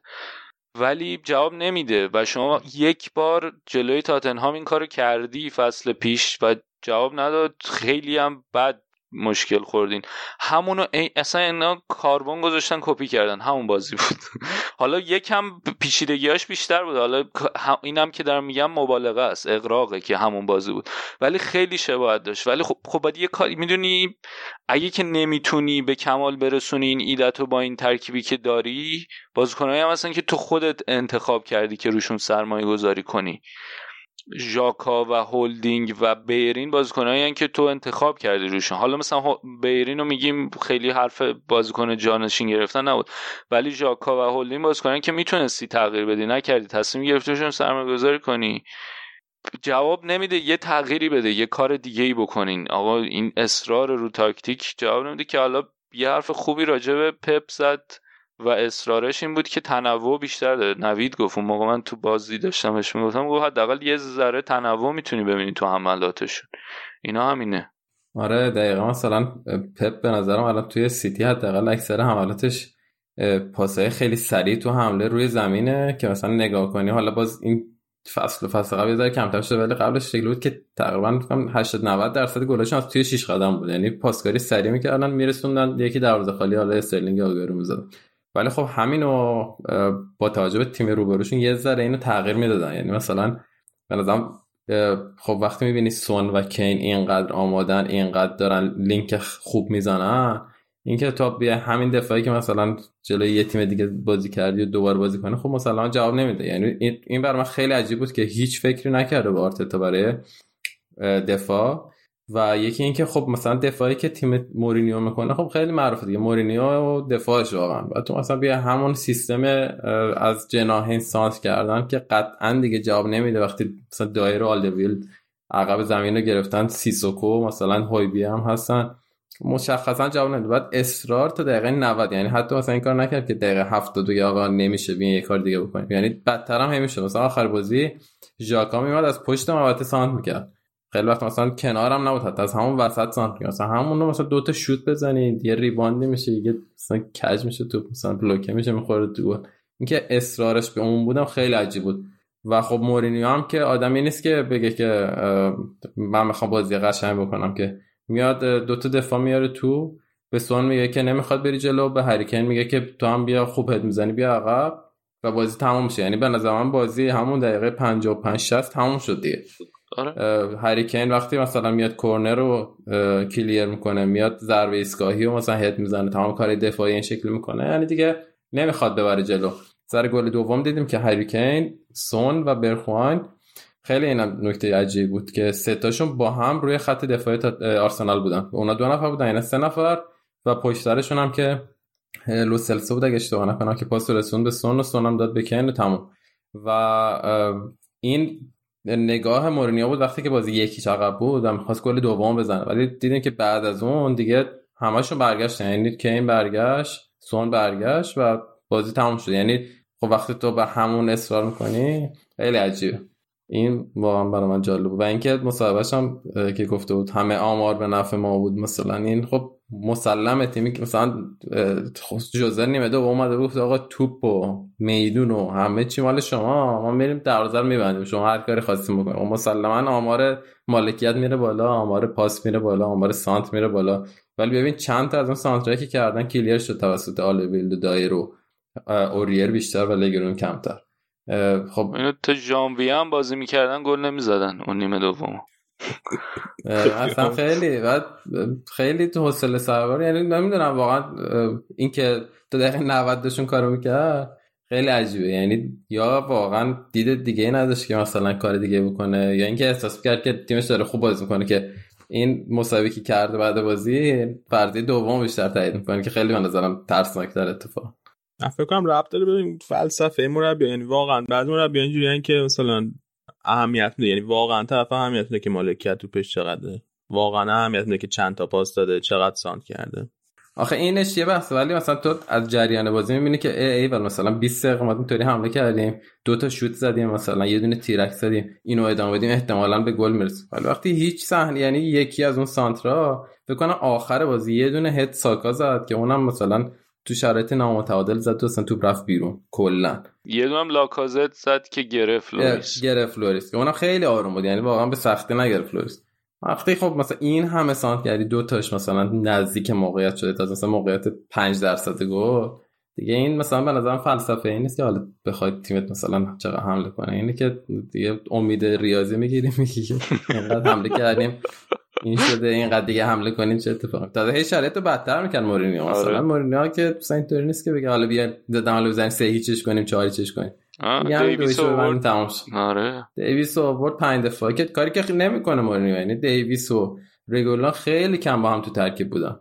ولی الان دیدیم که اومد دیویس رو گذاشت بین دایر و رگولون و تمام شد بازی. آره می‌دونست چیه دیگه برنامه چیه و اصلا مثلا این نکته عجیب اینه که آره مثلا بعد تو مسابقه بعد بازیش گفته بود که آره بر- برنامه که ما داشتیم و خیلی خوب و کامل اجرا کردن و. مثلا این تمرکز ما رو پاسهای cutback پاس cutback که همه پاسهایی که میدن از خط طولی بود همه سانترهای بلند و من اینطور بودم که cutback تعریفش شاید من درست نمی‌دونم cutback باید همه سانتر بلند بود همه هم ضربه سرا رو می‌زدن. یعنی دقیقا هم اتفاقی که اصلا خیلی شبیه ندارن آرسنال آره. که. بعد مثلا می‌دونی یه چیز دیگه که بود؟ این بود که خ- من یه تیکه یاد با- بازی سیتی افتادم که سیتی میفرسته. فرقش این بود که حداقل سیتی سانتر که می‌کردن می‌دیدی که بازیکن داره حرکت می‌کنه تو اون فضا.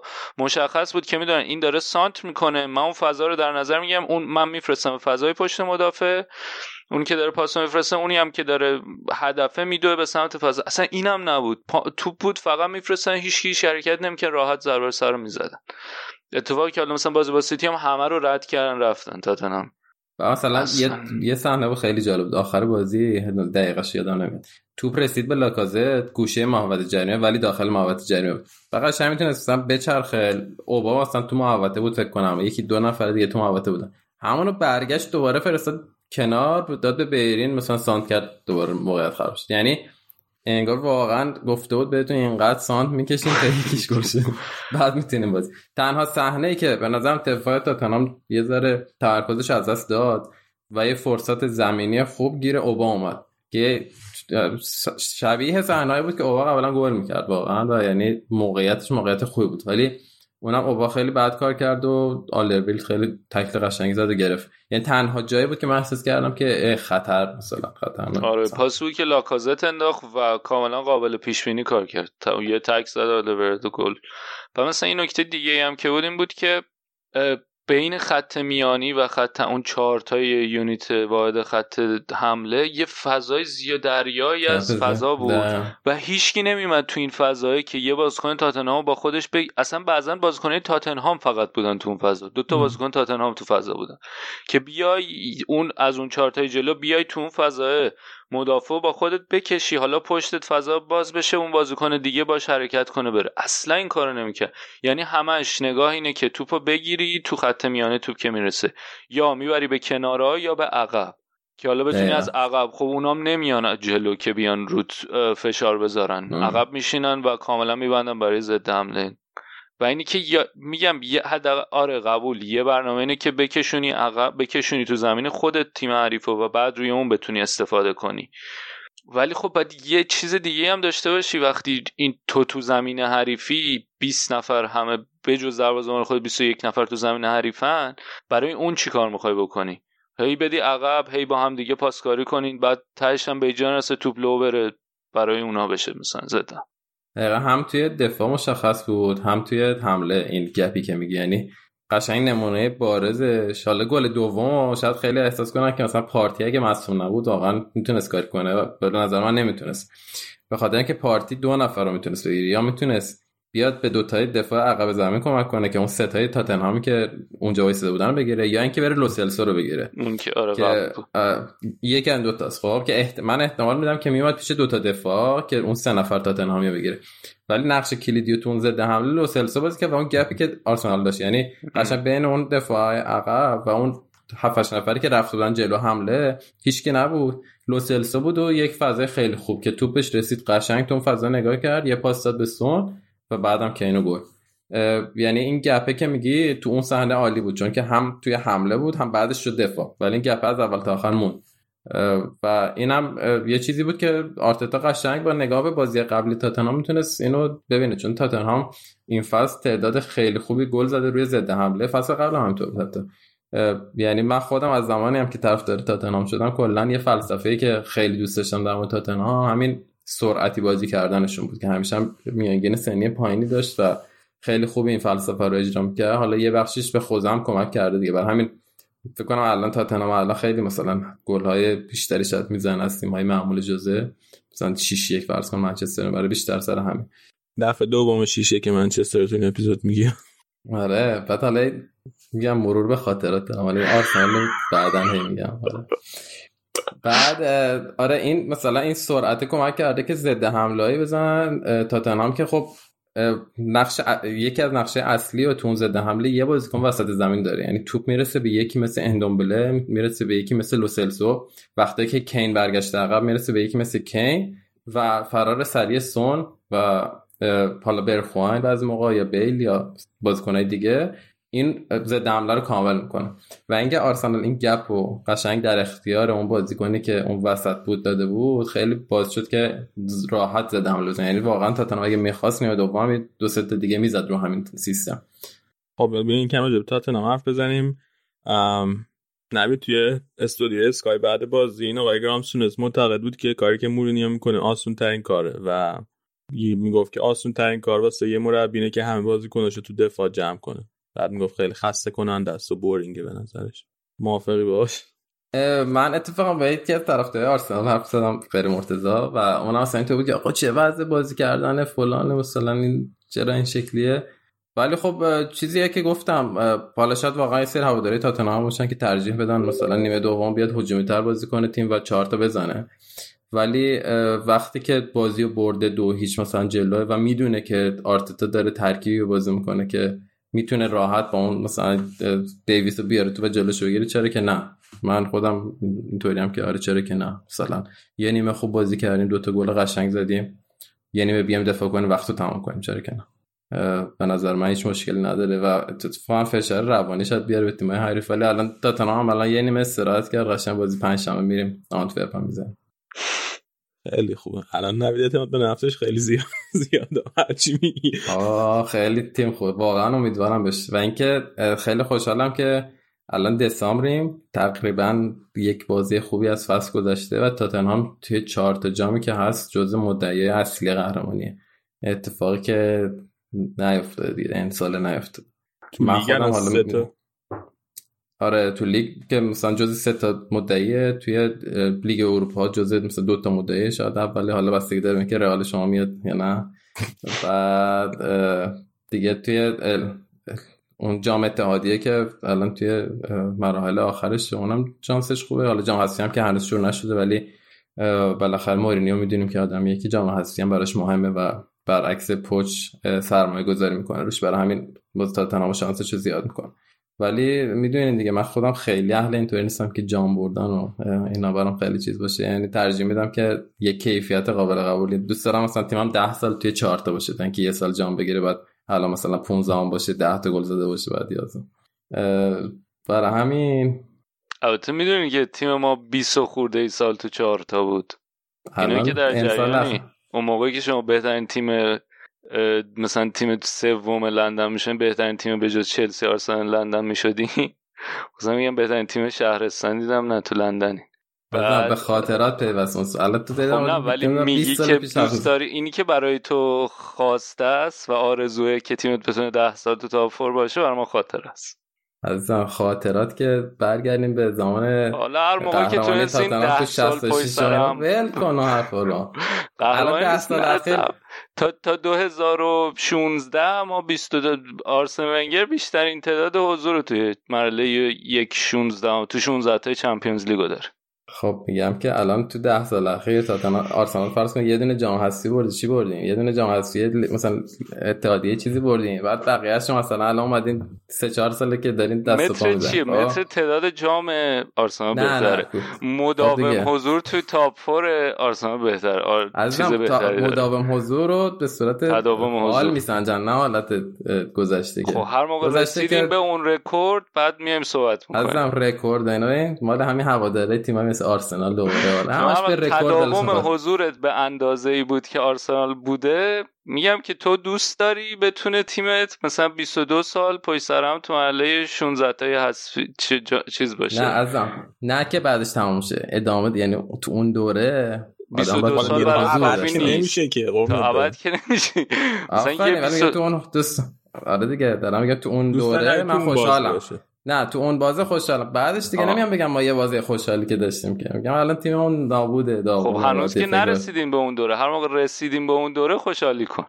باش. خب تیم هر دوتون خوبه. من آره شما این آرسنال یه دونه جام طلایی دارن واقعا خودشونو بیشتر از خب همه من زخم حرف کردن من هیچ حرفی نزدم. میگی که دوست داری ده سال پشت سرم تو تاپ فور باشین. من میگم هر موقع بعد مسخره می‌کنی نه مثل بقیه تیم‌ها که اینجا حذفی می‌گیرن. ببین نگفتم دوست دارم. گفتم ترجیح میدم ده سال پشت هم تو تاپ فور باشم تا اینکه یه سال یه جامی بگیرم. بعدش مثلا تیمم به قهقرا بره این شکلی که تیم شما رفته. خب؟ من اصلا خوشحالی کردم از جام حذفی که ما گرفتیم. ببین مغلطه خب میگم ترجیح میدم واقعا بله. بیا بیا بله. یه چیز دیگه. ببین بحث سه تا. بازی. سه تا بازی. پشت سر هم تو لیگ جلوی سیتی بعد جلوی چلسی بعد جلوی آرسنال. دو تا آورد یه مساوی. یه هفته و نیمه دیگه. همین موقع جلوی لیورپول بازی دارین توی آنفیلد. قبول اون بازی خیلی مهمه. نشون میده که چند مرد حلاجین. بازی خیلی مهمه و اینکه لیورپول هر بازی که این فصل آنفیلد کرده تو لیگو برده بیشتر از همه تیم‌ها موفق بوده تو خونه. ولی یه نکته که هست اینه که کلوب چقدر می‌خواد مغرور باشه و متکی باشه به اون طرز فکر خودش به نظرم. یعنی تفاوتی که لمپارد شاید با پپ و آرتتا داشت این بود که یه ذره مبنای تاکتیکش رو چید بر اساس چیزی که تاتنهام بازی می‌کنه. اومد لینک بین کین و سونو قطع کرد و خیلی اهمیت داد که ضد حمله نخوره. حالا مثلا اینطوری قطعا بهش فکر می‌کرد که احتمالا بازی مساوی ولی خب اینطوری بود که نمی‌خواست اون کاری که تاتنهام تو بقیه بازی می‌کنه تو بازی با چلسی بکنه. و حالا به نظرم مهمه که واقعا کلوب بیاد بگه نه این نه بازی هم مثل بقیه بازی هست. ما تیممون چهار تا زده به وولز میایم به تاتنهام چهار تا می‌زنیم. یا اینکه نه یه فکری برای این قضیه بکنه و یه سری اون لینک های اون وسط رو بشکن حالا فکر کنی کلوب چیکار کنه؟ الان که گفتیم از زمین که فکر می‌کنی که اهمیتی نده هم بازی خودش رو بکنه. نه اتفاقا کلوب فکر کنم که اه، اهمیت میده به این قضیه. ولی مطمئن نیستم که چی کار می‌خواد بکنه چون یه دونه هافبک به شدت دونده می‌خواد برای این کار. کاری که حالا کانتو و کوواچیچ فکر کنم برای چلسی کردن. نمی‌دونم ابزارش داره کلوب و اینکه آیا می‌خوره به ترک- سیستمش این کار یا نه. بالاخره دست با- برنده داره تو اون بازی بازی تو آنفیلد. کنم همه جا می‌دونن که شانس لیورپول خیلی بیشتر از تاتنهامه مسلما خیلی بیشتر از چلسی تو اون بازی چلسی و کلوب مثل مثلا لامپارد مربی هم نیست که حالا اوایل کارش باشه بالاخره با تجربه است و شانس بردن بازی رو داره تا حد خوبی. شاید این که بخواد یه فکری برای تاتنهام بکنه چیزی که میگم یه ذره باعث که بخواد اون احتمال بردنش مثلا کم کنه کارهای هجومیش نتونه انجام بده. ولی من همچنان شانس لیورپول خیلی بیشتر میدم تو بازی. تو چی فکر می‌کنی مرتضی؟ آخه یه نکته دیگه که یه تفاوت اساسی که یعنی نکته که نوید میگه اینه که اینا یه فلسفه مشخص دارن یا یه برنامه غالب دارن این مربیا و اون برنامه غالب ضد تاکتیکی که مورینیو داره اون برنامه غالبه رو پنچر می‌کنه. و برای همین حالا باید یه کا یه فکر دیگه بکنم. مثلا لمپار چی کار کرد؟ اومد مثلا قدرت تهاجمی رو یکم فیتیلش رو کشید پایین و تمرکز کرد رو اینکه روم ضد حمله نتونن بهشون ضربه بزنن. حالا باید دید آخه ولی نکته که هست اینه که برنامه غالب کلوب اون پرسی که انجام میده من به نظرم به اندازه کافی می‌تونه کمک کنه به اینکه بتونن اون ضد حملای تاتنهام لغوش کنن. می‌دونی یعنی خیلی نباید تغییر آنچنانی بده تو اون 4 3 که بازی می‌کنه. مگر اینکه بره سراغ 4 2 3 1 اونو نمی‌دونم. ولی اگه 4 3 3 بازی کنه و مثلا تییاگو هم تا اون موقع برگرده احتمال اینکه بتونه با همون تاکتیک خودش هم بتونه جلوی اون ضد حمله رو بگیره هست. به این دو تا بحث دیگه یه بحث اینه که تاکتیک هجومیشو بخواد همون کارو کنه یه بحث تاکتیک تدافعیش. که تو این قضیه تاتنهام اینا به هم یه جورایی با هم ترکیب میشن. چرا؟ به خاطر اینکه تاتنهام حالا سر گلای امروز و گلای ضد حمله دیگه که زدن می‌تونیم ببینیم که لحظه ای که توپ دست از دست میره از دست مهاجمای حریف شروع می‌کنن به دویدن بازی کنن یعنی قشنگ منتظرن توپ برسه به دست خودی و شروع می‌کنن به دویدن با سرعت بالا. و خب سون مثلا یه بازیکنه که خیلی سرعتش بالاه یعنی آخر وسط هفته قبل توی لیگ اروپا یه گل زدیم خیلی جالب مثلا سون خیلی عقب تر بود. اینقدر دوید و افتاد جلو گل زد. حالا مثلا سمت آرنولد شاید آرنولد مثلا سری باشه. ولی اینکه حالا تمام هافبک های مثلا لیورپول بتونن دنبالش بیان اون واقعا کار سختیه. که اگه مثلا بگی با اون پرسه بتونن جلوی این قضیه رو بگیرن. چون بالاخره دوندگی خیلی بالا می‌خواد و سرعت که تو اون لحظه مثلا اگه فضا بهش داده بشه ولی یه بحثی که هست که مثل مثلا چلسی چلسی اصلا فضا رو نمی‌داد. یعنی خط وسطشون و خط دفاعشون اونقدر نمیاد جلو که حالا سون مثلا جا داشته باشه اصلا که بره اینقدر بدوه. برای همین به نظرم مثلا اگه بخواد حالا امسال بازی لیورپول حقیقتش ندیدم ولی خب سال قبل خیلی از سمت رابرتسون و آرنولد حمله می‌کرد و خیلی اونا رو می‌کشید جلو. این یه دونه فضایی به وجود میاره که تاتنهام می‌تونه استفاده کنه. این می‌تونه یه مثال سازش بشه که آیا بعد ببینیم که آرنولد و مثلا رابرتسون همونقدر میان جلو یا اینکه یه ذره اینا رو هوشیارتر بازیشون میده؟ خیلی خب اگه حرف دیگه راجع به این باز نداریم بریم یه کم راجع به چلسی هم حرف بزنیم. یه ذره به گل دوم اشاره نکنیم خیلی قشنگ. صحنه رو شاید بیننده ها ندیده باشن که بنده خدا پارتی, پارتی هول میده. آره. خیلی این پارتی بنده خدا مصوم بود. بعد تو اون صحنه دو سه تا مهاجم تاتنهام اومده بودن چسبیدن به دو تا دفاع آخر آرسنال. و خب پارتی که احتمالا همون هولوش بوده و مثلا می‌خواست زده حمله نخوره. بعد پارتی مصوم میشه موقعی که توپ دست آرسنال بوده هنوز. و خودشو کشون کشون میاره. بیرون زمین بیرون زمین نمی‌دونم نشسته بود یا وایستاده بود ولی این ور خط بود. که توپ میفته دست تاتنهام و سری توپو میدن به لوسلسو. اون موقع آرتتا یه دونه هول بنده خدا رو داد فرستادش داخل زمین که بره توپو بگیره و نظر زد عملا بخورند که فکر کنم قشنگ پاره شد بازیکن بعد از اون حالی که آرتتا داد. قشنگ یه دو هفته رفت رو مسئولیتش و بعد از اون حالا یه دو قدم برداشت و ادامه نداد و خیلی صحنه عجیبی بود. من یادم نمیاد که مربی اینطوری بازیکن مصدوم هول داده باشه و آرتتا قشنگ رفت یه ذره اون ورت دوباره وایساد. میگم آرتتا. پارتی. رفت یه ذره اون دوباره وایساد. نرفت سمت تو نرفت سمت تو قشنگ خیلی خیلی عجیب بود. آره می‌تونی بریم بازی بعدی. شما راجع به صحنه نزننش مرتضی جون؟ آه نه. آرتا مسابقه کرد اومده بود بیرون. حالا به دلیل درد یا هر چیزی اصلا در جریان بازی نبوده پارتی که داره چه اتفاق میفته و بعد گفت حالا باش صحبت می‌کنیم. ولی من دیدم اون صحنه که اومد بیرون تو دست آرسنال بود. آره یعنی کماکان تو در اصلا در جریان نبود که داره اون اتفاق میفته و برای همینم. برنایش اون می‌خواسته بهش بگی که برگرد اینا دارن زد می‌زنن بعد اون اصلا و به خاطر درد زیاد گفته و احتمالا به خاطر درد زیادی که داشت اصلا نتونست کاری بکنه. کلا آرتتا ولی سوتیه کنار زمین زیاد داره. و هفته پیشم این سه بایوسه می‌خواست بفرسته تو زمین. دیدی فیلمشو؟ یهو یادش میره چی می‌خواد بگه فکر می‌کنه بعد دوباره باش حرف می‌زنه. از هفته پیش نه فکر از قدیم تره ولی قدیم تره نمی‌دونم. من هفته پیش دیدم. که میگن آره بذار بذارونم پپ به دیبروینه چی می‌گفت. آره آره. یادم بیاد. میمش کرد آره. ولی چیزم بود یه چیزی هم که به مرتضی گفتن اینه که یه چیزی که مشهود بود اینجا این بود که آرسنال هیچ بازیکن لیدری توی عقب زمین نداره. یعنی نه لنو به نظر میاد بتونه کار بکنه نه دفاعی که داشتن. یعنی هیچ کی مثلا داد نداد که آقا برگردین سه تا مثلا تاتنهام اینجا مثلا پارتی آقا نرو بیرون الان زد حمله خوردیم. هیچی یعنی هیچ به نظر میاد هیچ کانورسیشن برقرار نشد یعنی هیچ صحبتی نشد که الان ما تیممون تو چه وضعیتی. خیلی خنده دار بود اون وضعیت که مثلا یه دسته تیم آخر تیم اینجا یه فاصله زیادی و بقیه بازی کنن. این خیلی عجیبه. این چیزیه که خب بقیه تیمای لیگ برتری الان همشون یه رهبر خوب دارن آخر زمین. حتی منچستری که الان مثلا خیلی دفاعش مشکل داره این رهبری رو انجام میده مکوه. لیورپول بالاخره مثلا فندایک این کار انجام می‌داد. الان مثلا رابرتسون و اینا هم خیلی صحبت می‌کنن وسط بازی و الکساندر و این یه چیزی که به نظرم داوید لوئیس انجام می‌داد و نبودش امروز خیلی تو این زمینه محسوس کلا در سن و سالی هم دفاعتون از همه جا اون فکر کنم نسبت به بقیه خطا. آره به نسبت داره معمولا برعکسه ولی دفاع معمولا یه ذره یه ناچ بالاتر. آره و لنو هم مثلا عجیبه چون معمولا حالا مثلا بیرون اومدن شبیه مثلا در زمانه دیگه آلمانه ولی اون رهبری به نظر نمیومد آره خیلی خشکه اونا.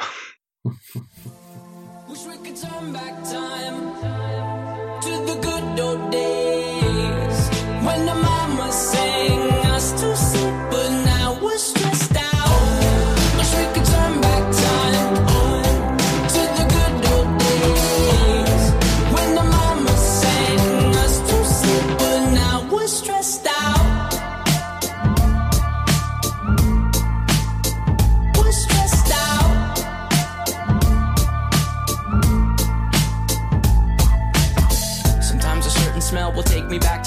young. How come I'm never able to identify where it's coming from? I'd make a candle out of it if I ever found it. Try to sell it, never sell out of it. I'd probably only sell one. Maybe to my brother, cause we have the same nose, same clothes, homegrown, a stone's throw from a creek we used to roam. But it would remind us of when nothing really mattered. Out of student loans and treehouse homes, we all would take the ladder. My, my name's Blurry Face and I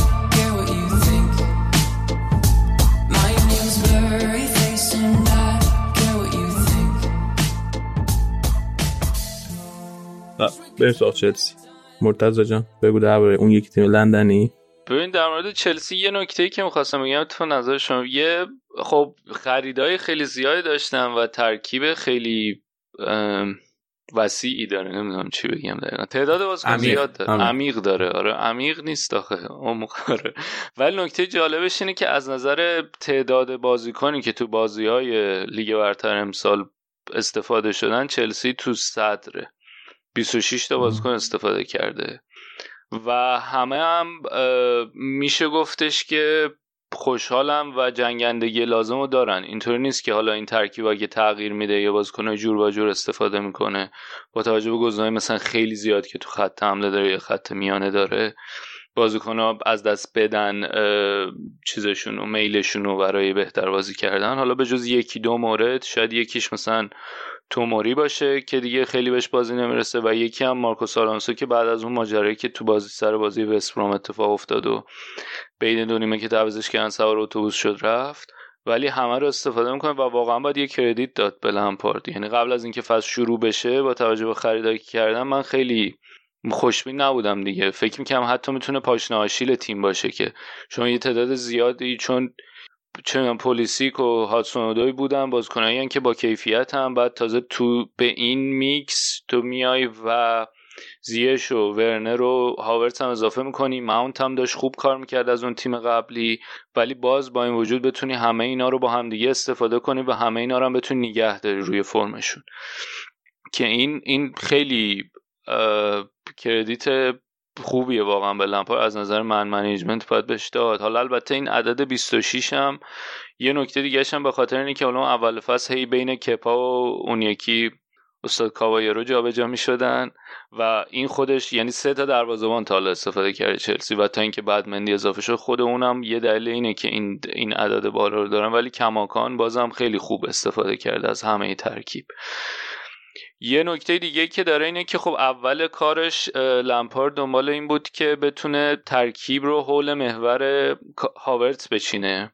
یعنی فرض بر این بود که خب ورنر قرار وینگ باشه و حالا بعد که زیاش اضافه شد اونم وینگ باشه ولی 4 2 3 1 میشید که هاورتس اون پست شماره دهی که مورد علاقشه بتونه بازی کنه.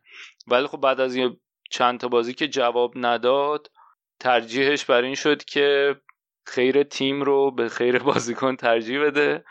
و تر... ت- عوض تب- ترکیب رو تغییر داد به 4 3 3 با دو تا 8 حالا اتفاقی که میفته اینه که هاورتس این وسط یعنی کانتست یکی از شماره 8 ماونت که با توجه به نمایش خیره کننده که ماونت داشته احتمال اینکه بخواد عوض بشه خیلی کمه. احتمالا گزینه ثابت خواهد بود تو بازی اصلی.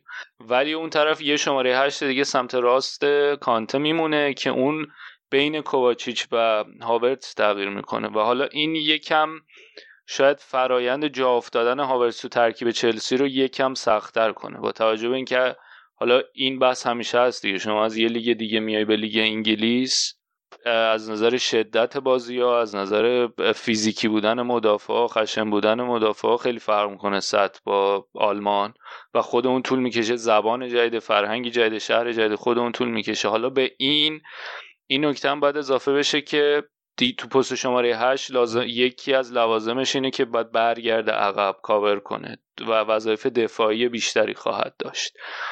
و یه نکته ای هم که هاورس داره اینه که خب با توجه به اینکه بازیکن خلاقیه و بازیکن تکنیکیه توپ از دست دادنش هم بالا میره آمار توپ از دست دادنش. و مثلا مثل اینکه میانگینش دو دو دهم تو هر 90 دقیقه که مثلا اگه بخوای با کوواچیچ بازی کنی که اون یکی گزینه است برای اون پست مقایسه کنیم مثلا 89 صدم. تفاوت زیادیه که خالته یه مقداری از این تفاوت هم میگم به خاطر اینکه ریسک پذیرتر هاورتس ولی خب قطعا این یکی از جنبه های بازیشه که اگر قراره تو این 4 3 ادامه پیدا کنه و تو اون پست شماره 8 سمت راست بخواد بازی کنه باید روش کار کنه. بعد یه نکته ناراحت کننده ای هم که چلسی داشت تو این دوتا بازی اخیرش هم جلوی سویا هم این بازیشون جلوی لیدز درخشش ژیرو بود. تو اون بازی که چهار تا گل زد توی بازی جلوی لیدز هم روی یه حرکت خیلی خوبی که از سمت راست اتفاق افتاد و اون هماهنگی خیلی خوبه بین زیش و ریس جیمز تونست گل زنی کنه و حالا اینم دوباره از یه طرف خوبه برای لمپارد که خیالش راحته که خب می‌تونه به ژیرو کماکان اعتماد کنه ولی خب از اون طرف هم کار احتمالا برای تمی ابراهام هم سخت کنه و دوباره اینکه کدوم می‌خواد بذاره. آره دقیقا یه چیزی که خیلی بخشید یه چیزی که خیلی عجیبه اینه که این هر بازیکن گرفته چلسی ولی هنوز اون نوک حمله تکلیفش مشخص نیست. یعنی فکر کنم احساس می‌کنن که ابراهام قراره پیشرفت کنه قراره مثلا یه مهاجم خوب از پیش در بیاد. هی فرصت بهش میدن هر فصل همینه قشنگ. هی فرصت بهش میدن بعد می‌دونن نه انگار نمیشه. بعد مثلا جیرو دوباره میاد. خب جیرو هم 34 سالشه فکر کنم اشتباه نکنم 35 سالشه 34 سالشه. و حالا نمی‌تونه به اون مثلا همه بازی رو بازی کنه یا خیلی به فرم خوبش ادامه بده. شاید یه چیزی که الان چلسی کم داره همین مهاجمه است و بالاخره همین که ثبات نمی‌تونه داشته باشه. یعنی نمی‌تونه اینکه میگی 26 تا بازیکن شاید از یه نظر خوب باشه ولی خب از این نظر که حالا یه مثلا ترکیب برنده رو اگه می‌خواد بهش ثبات بده به نظرم نه با ابراهام می‌تونه این کار بکنه نه با ژیرو حالا الان فصل الان دو سه تا بازی خوب بازی کرده ولی اصلا دلیل نمیشه که اینو بتونه روند ادامه بده. ببین یه نکته دیگه ای که البته هست اینه که به جز حالا اون پست شماره 9 و خط حمله بقیه پستا رو حالا با تغییری هم که روتیشن اتفاق میفته کم و بیش اوکی ترکیب دیگه. یعنی به یه تعادلی رسیده. فقط اون مهاجمه است و چقدر چیز کمکشون کرده واقعا. تیاگو سیلوا.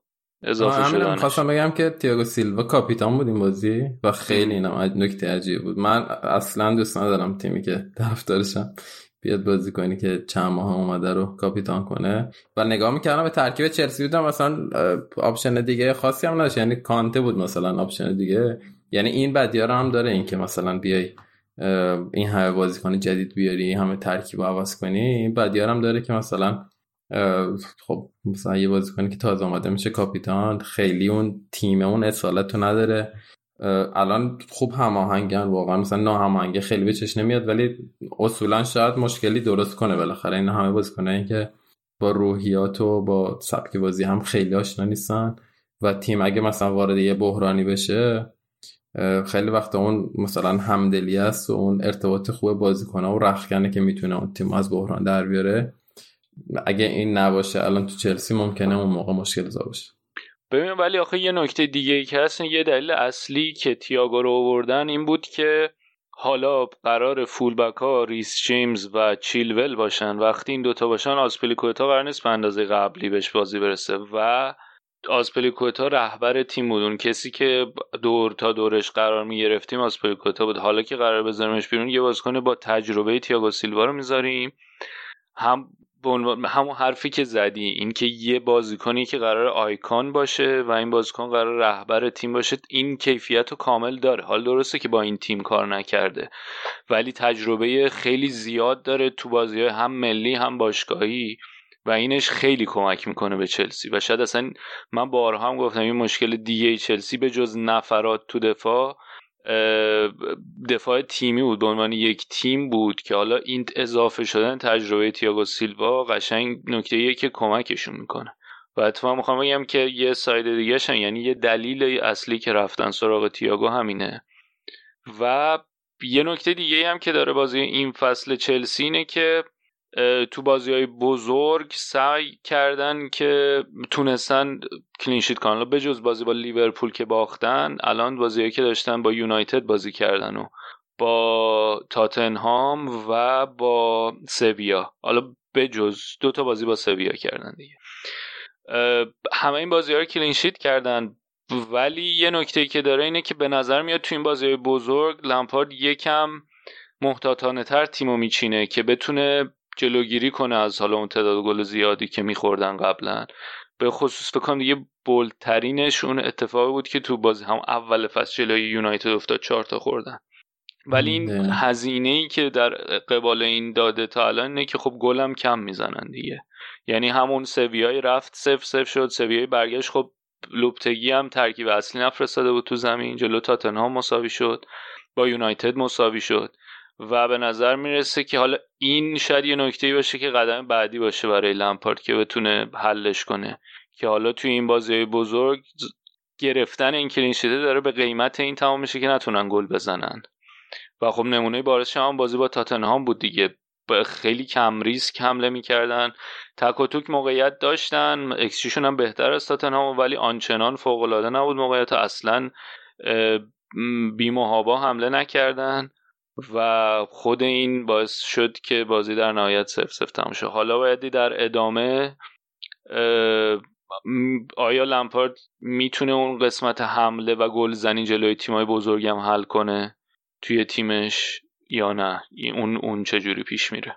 آره یه نکته دیگه هم حالا جالبه هم مندی که خیلی کلینشیت کرده این فصل. یعنی دروازه چلسی یه ها از این رو به اون رو شد کپایی که هر بازی قشنگ تعداد خوبی گل می‌خورد. الان قشنگ هم اتفاقی که آلیسون توی لیورپول انجام داد به نظر میاد که توی چلسی هم انجام شده. ولی بعد چند تا بازی این بازی یه دونه اشتباه منجر به گل داشت. اندی هم اول بازی ولی خب در ادامه خیلی خوب بود.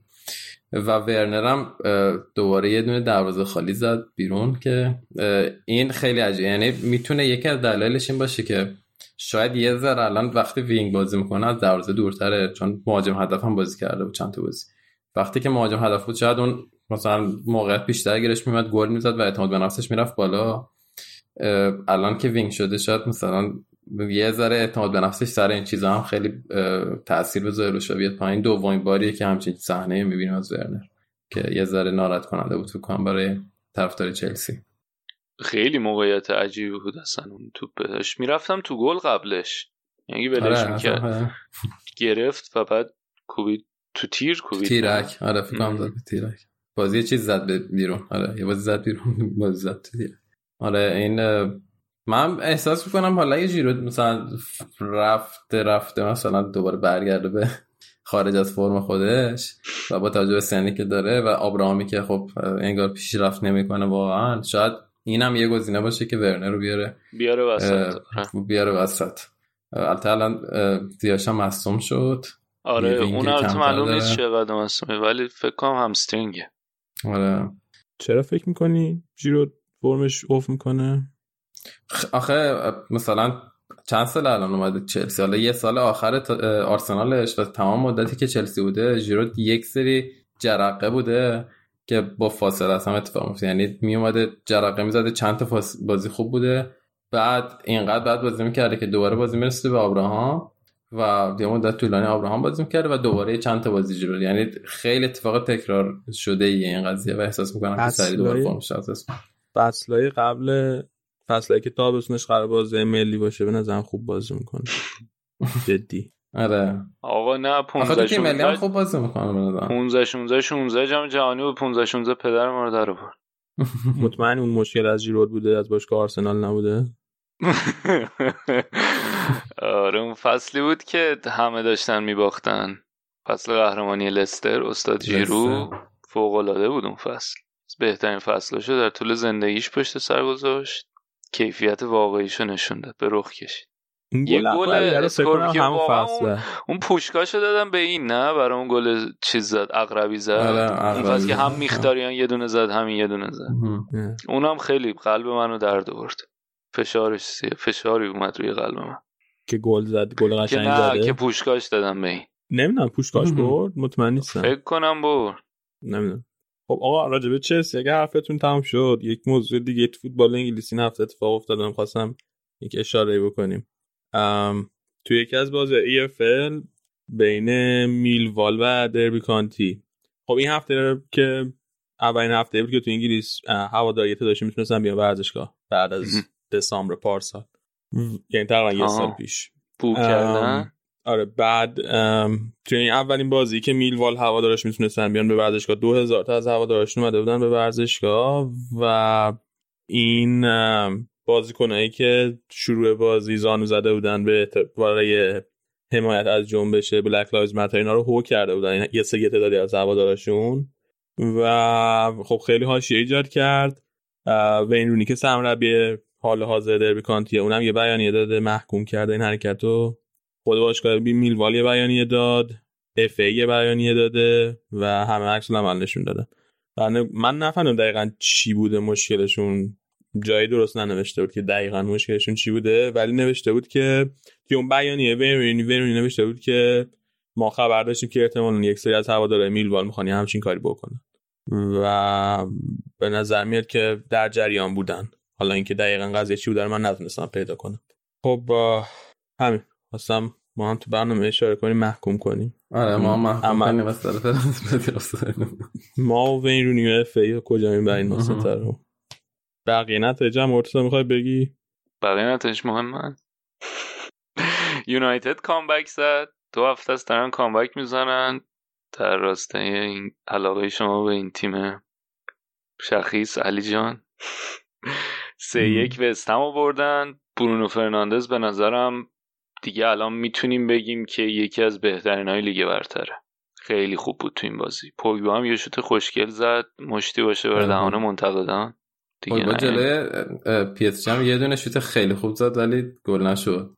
اونم خیلی قشنگ بود. اگه گل می‌شد واقعا جزه گل قشنگ امسال بود. ولی خب فکر کنم موزش رو این بازی گرفت. یونایتد بعد این هفته بره جلوی لایپزیگ بازی کنه تو آلمان دیگه. اگه نبره هست. میشه. میره لیگ اروپا درسته؟ فکر کنم. با- بس که پاریس می‌بره اون به شرط اینکه پاریس ترکیه رو ببره. تیم ترکو. نه الان هم امتیاز هم با پاریس ولی با- پاریس نتیجه رو بر رو, رو در روش بهتر از یونایتد برای همین یونایتد اگه به بازی در هر صورت هست میشه. او. بعد اه، اورتون یک یک کرد با برنلی. آنجلوتی سه دفاعه داره میچینه. خیلی سه دفاعه به کمکش نیومده. تغییر تاکتیکی داده. مشکل فول بک داره دیگه واسه همینه. آره. بعد از اون مصدومیت دینیه. خامس هم بعد- دیگه محو شده کم کم و خامس؟ آره اون درخشش اولیش آره خب. ولی کارلوین همچنان خوب بازی می‌کنه آره، یه گل هم می‌زنه زد. هر بازی آره. خامس تو تیم ملی کلمبیا مثل اینکه موفق شد که روش اخراج کنه. کار خودشه کرد. کار خودش کرده اونجا. سیتی دو هیچ فولامو زد با درخشش کوین. اه، دی‌بروینه رو ما نقدش کردیم. این بازی خود به خودش اومد. بنده خدا خیلی بد شانس ولی یعنی این بازی هم فکر کنم یه تیرک زده اشتباه نکنم. گل آفساید زیاد می‌زنه پاس گل آفساید زیاد می‌زنه. می‌تونست خیلی آمارش بهتر باشه این پس یه نیمچه اشاره ای هم کرد. به نتیجه لیورپول نوید چهار تا زدن به وولفز که وولفز هم یکم داره نتایجش خطرناک میشه. لباس اه، راول خیمنز هم پوشیده بودن بازی کنه قبل بازی. بیچاره آره اون زنده موند؟ آره ولی ظاهرا اه، شکستگی جمجمه داشت. عملینا کردن. ولی خوب پیش رفته یعنی خیلی. آره. اینم خیلی بحث ایجاد شد سرش هفته پیش که آیا باید این چرا این تعویض برای کانکاشن رو نمی‌ذاره؟ لیگ برتر. یعنی یه تعویض اضافه بدن. به خاطر اینکه داوید لوئیز رو تا آخر نیمه نگه داشت تو زمین آرسنال. خیلی هم همه بهش توپیدن بقیه لیگا مگه می‌ذاره؟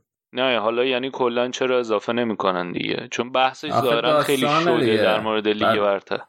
دوباره تمارض و مثلا تمام آره. چیزا این دیگه آخه. concussion فرق می‌کنه آره ولی خب دوباره یه خط چیزی اون وسطش نمی‌تونین اه، چیز کنید تمییز کنین دوتا رو از هم دیگه یعنی خیلی سخت میشه دوباره احتمالا مربی هم میان مثلا همین جزوه میاد میگه که نه این به فلان نظرم تمارض حتی اگه به قیمت اون تموم بشه خیلی باید اتفاق بیفته به خاطر اینکه بابا این دیگه خیلی شوخی بردار نیست آره ولی خب وقتی اینقدر جدیه میاری بیرون دیگه بازی کنه یعنی چرا باید مثلا به فکر آدم تعویض خاطر سوخت اینکه به خاطر اینکه تو اون سطح هست فوتبال اونا هم عین بچن دیگه. یعنی به خاطر این بازیکن وقتی بهش میگی آیا اوکی می‌تونی می‌بینی این چند تا راه میری اینا بازیکنی می‌خواد فوتبال بازی کنه. می‌خواد تو زمین بمونه نمیگه بد مربی هم که از اون طرف شغلش در خطر می‌تونه باشه. ترجیحش اینه که بازیکن نگه داره. می‌دونی تو اون دینامیک وقتی قرار می‌گیره. احتمال اینکه هم مربی هم بازیکن جفتشون بگن که نه نمی‌خوایم تعویض اتفاق بیفته زیاده. علی آره شد. تعویض خب. تعویض اضافه هم شاید خیلی کاری نکنه. مثلا سونم پارسال دستش شکسته بود وسط بازی. که اومد یه دونه گل زد لحظه آخر. ولی خب تعویضم داشت تاتنهام نداشت به نظرم تاثیر نداشت ببین باز کانکاشن اثری که می‌ذاره روی سلامت فرد با شکستگی دست فرق داره در دراز مدت. آره. I can't ولی- stress enough که ضربه سر خب. شما نظر کارشناسانه تو بگو. من نظر کارشناسم اینه که کارشناسانم اینه که سه تا لایه وجود داره. اولا بازی کنه که اونو که میگی خودش طفل صغیره نمی‌تونه تصمیم بگیره. بعد مربیه که اونم میگی که یه قولیه که به فکر سلامت بازیکناش نیست. بعد تازه پزشک تیم هم هست. پزشک تیم هم از باشگاه حقوق می‌گیره. احتمال اینکه فردا برم بهش بگن چرا فلانیو گفتی تعویض بکنن هست. خب پس چی میگه مثلا میگه داور بیاد مجبور کنه اینا رو بگی که شما نه. آره داور مجبور کنه. یا چه یه. پزشکی بذارن که بیطرف باشه. نه مال این تیم باشه نه مال اون تیم. اون بیاد نظر بده. همه همینو میگن یا این نظر خودت. همه کیان. نه نه گفتی که بحث شده که. آره نه من اینو از این خودم نمیگم شنیدم که بقیه میگم. آره. دکتر بیطرف آره. توی دایره فوتبالی ونکووریم بحث نه این بابا تو همون لندن هم بچه های مدل ما هستن. ما همه جای دنیا پخشیم علی جان. ولی انگلیس واقعا جای خوبی نیست برای شروع. همچین حرکتی. اینا زیر بار پنج تا تعویضم نرفتن دیگه حالا چه برسه به تعویض این شکل. کریستال پالاس رقیب مستقیم ما پنج پرومو زد. قشنگ ترسید مرتضی من پیشگیری کنم از تحقیق. لستر آره. هم دو یک شفیلد زد. خب بچه های خوب دستتون در نکنه.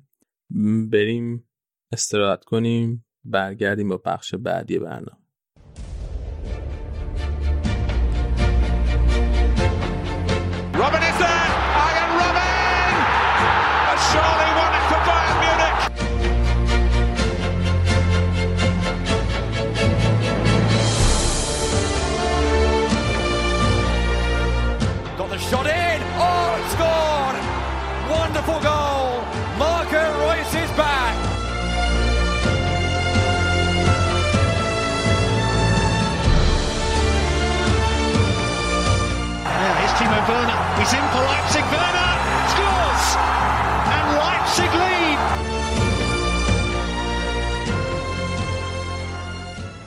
خب برگشتیم با بخش بوندسلیگا فوتبال آلمان و مرتضایی که این چند وقته مشعل فوتبال آلمان رو در نبوده آراد به دست گرفته و گفتی به سبک آراد در تیم ملیشون هم خواهی حرف بزنی آره؟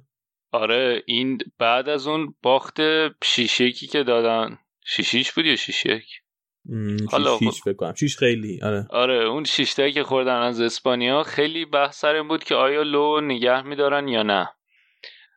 خیلی هم توی مطبوعات و رسانه ها سر و صدا بود و ظاهرا اه، افکار عمومی هم خیلی دنبال تغییرش بودن.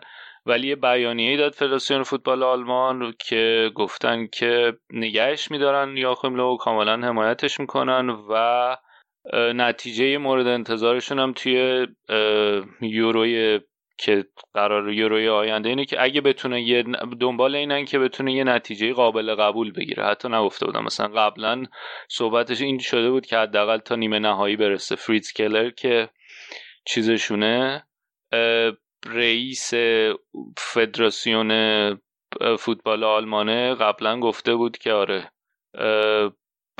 نتیجه مورد قبول از لو توی یورو اینه که به چهارتا برسه ولی الان گفته بودن که بازی های قابل قبولی انجام بده. و حالا یکی از دلایلش اینه که خب ظاهرا یه کمیته پنج نفره دارن توی ریاست فدراسیون که این کمیته پنج نفره هم تصمیمات رو می‌گیره. حالا در رأسش کلره. و ظاهرا کلر و بیرهوف دنبال این بودن که نگه دارن. لو بیرهوف هم خب مدت هاست داره با لو کار می‌کنه. به عنوان قسمت فنی اون تیم مدیریتی فدراسیونه و ظاهرا اون رابطه خوبی داره با لو و ترجیحشون بر این بوده که نگهش دارن. یه دلیل دیگه هم اینه که اگر که می‌خواستن الان برکنارش کنن باید یه قرامت 8 میلیون یورویی می‌دادن به لو و ظاهرا یه سری پرونده چیز داره فدراسیون فوتبال آلمان. پرونده فرمالیاتی داره که خیلی تحت فشار افکار عمومی قرارشون داده و حالا اگه قرار تصمیم گرفتن تو این شرایط کووید 8 میلیون هم از بودجه کشور رو خرج کنن برای همچین کاری احتمالا خیلی تحت فشار عمومی قرار می گرفتن بودجه فدراسیون. فدراسیون دیگه که خب عملا میشه همون بیت المال. فدراسیون های فوتبال همه دنیا چیزن خصوصی درسته. ولی خب این که اگه می‌خواستن 8 میلیون هم اضافه خرج کنن خیلی به جلوه خوبی نداشت. راست میگی. بعد و به همین دلیل تصمیم بر این شد که حالا هم به دلیل اینکه نتونسته بودن همه با هم تصمیم بگیرن به برکناری و ظاهرا حرف کلر و بیرهوف صدر نشین شده به نسبت به بقیه نظرات و به خاطر اون قرامت نگهش داشتن. حرف رانگنیک خیلی جدی بود.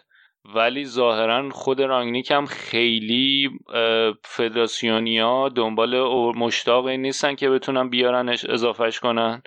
به خاطر اینکه رانگنیک اگه بخواد بیاد دنبال اینه که یه انقلاب ایجاد کنه تو ترکیب و خیلی تغییرات اساسی ایجاد کنه تو تیم ملی آلمان. و برای همین تغییرات اساسی احتمالا شغل و پست اون ریاست های فدراسیون هم تحت تاثیر قرار میده دیگه. اگه بخوان تغییرات اساسی ایجاد کنن برای همین خیلی آمادگی تغییر اساسی ایجاد شدن نداشتن. و حالا مگر اینکه الان با رانگنینگ صحبت کنن برای تابستون بعد. چون که یعنی باش به خاطر اینکه حالا ظاهرا کلر با لو صحبت کرده که خودش استعفا بده و کنارگیری کنه الان که حالا هم یکم فشار افکار عمومی کمتر بشه اینا هم بتونن یه تصمیم بگیرن الان ولی لو قبول نکرده که خودش کنارگیری کنه و بیاد اعلام کنه که من کنارگیری کردم. و حالا تو یورو سه تا حالت داره. یا اینکه یه نتیجه خیلی بدی می‌گیره مثل اتفاقی که تو جام جهانی افتاد. که خب اگه اون اتفاق بیفته که قطعا اخراجش می‌کنن.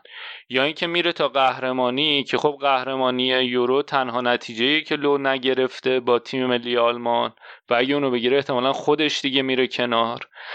و یه حالت دیگه میمونه اینه که نتیجه معقول بگیره. مثلا خوب بازی کنن بازی های خوبی نشون بدن ولی نتونن قهرمانشن که اونجاست که کار سخت میشه و حالا باید فدراسیون تصمیم بگیره که چیکار می‌خوام بکنن. ظاهرا هنوز با رانگنینگ صحبت نکردن. رانگنینگ هم دنبال یعنی چند تا پیشنهاد دیگه داره و دنبال پیشنهادهای دیگه هم هست و بعیده که تا تابستون دیگه بتونه صبر کنه صبر یعنی صبر کنه برای اینکه بگیره. پستو و خب یه نکته دیگه ای هم که داره اینه که خیلی مربی با استعداد جوون داره فوتبال آلمان الان. ناگلزمن هست کلوب هست روزه هست که صحبتش هست حتی خود چیز رالف بایر مونیخینا هست. ولی نکته که هست اینه که همه اینا چیز دارن. همه اینا تیم دارن.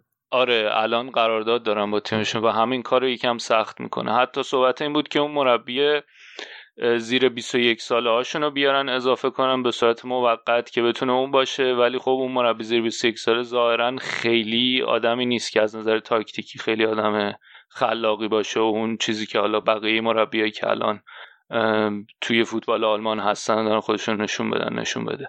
برای همین این ماجرای سرمربیگری تیم ملی آلمان هم فعلا خیلی حرف هست دورورش و حالا یه دلیل این که نگهش داشتن اینه که این جوانگرایی رو بالاخره بعد از جام جهانی 2018 انجام داده. خیلی هم حرف این بود که آیا بواتنگ مولر و هوملس رو برمیگردونه به تیم ملی یا نه ولی اونم خیلی بعیده. از از خود لو هم پرسیدم و گفته که مگر اینکه مثلا شرایط اورژانسی پیش بیاد و اینا رو برگردم در غیر این صورت نه. برشون نمیگردونم. این مربیایی که اسمشون بردی؟ نه حالا به جز رانگنیک بقیهشون.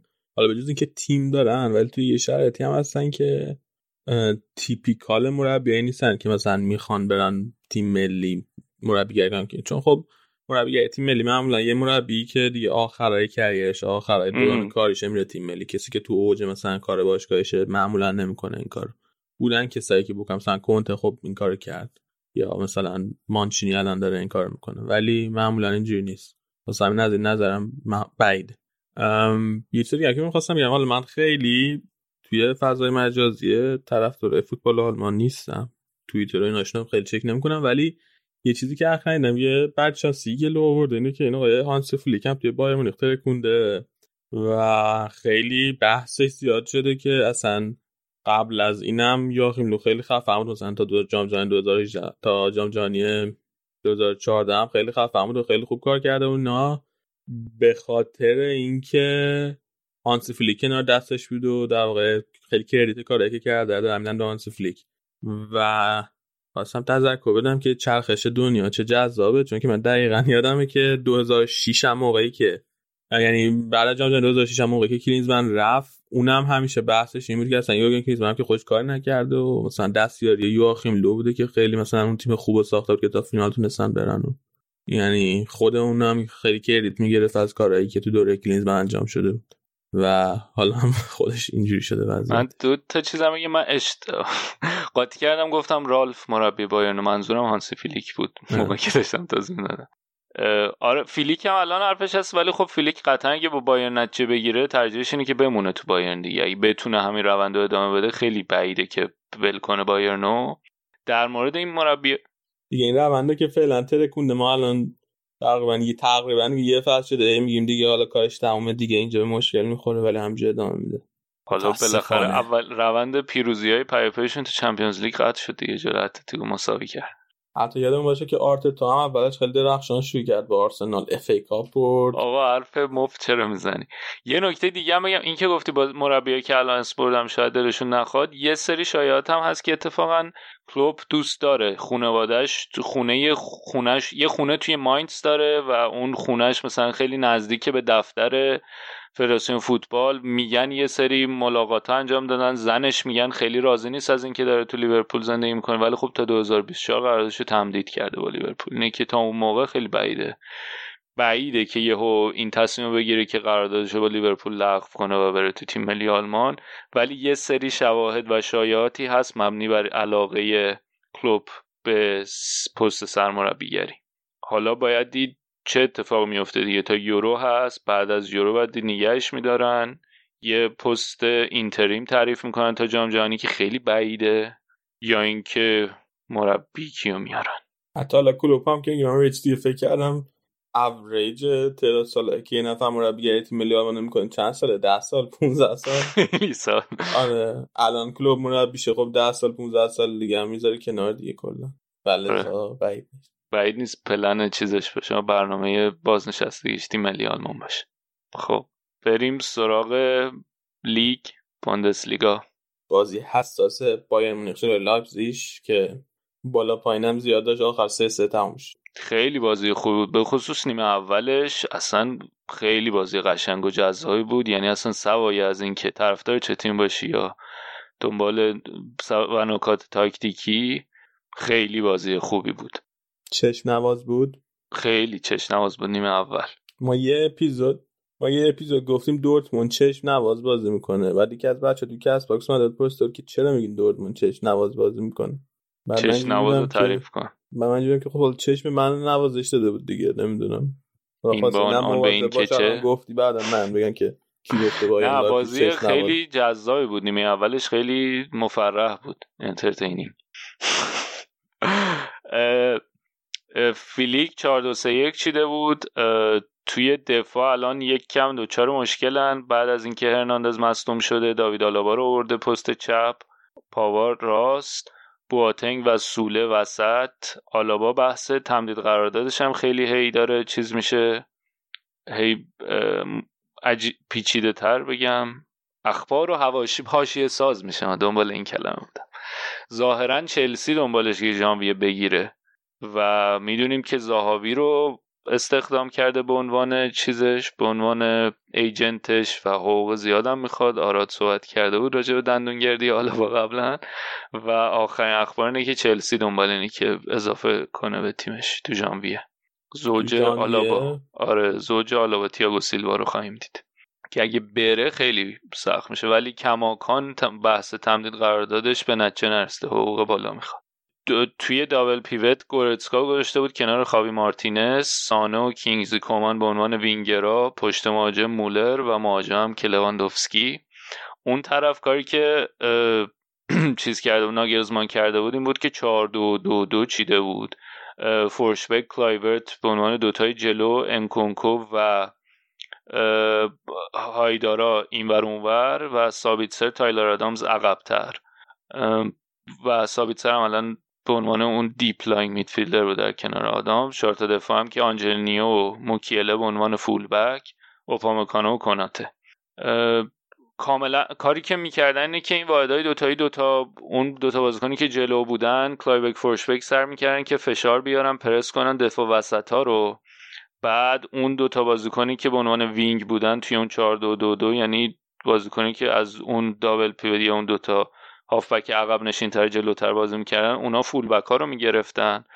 و برای همین نقش فشار می آوردن روی full back ها نقش اون double pivot بایرن خیلی مهم می‌شد برای اینکه بتونن تو چرخش بازی کمک کنن به full back ها full back ها وقتی می اومدن می آوردن توپو به وسط.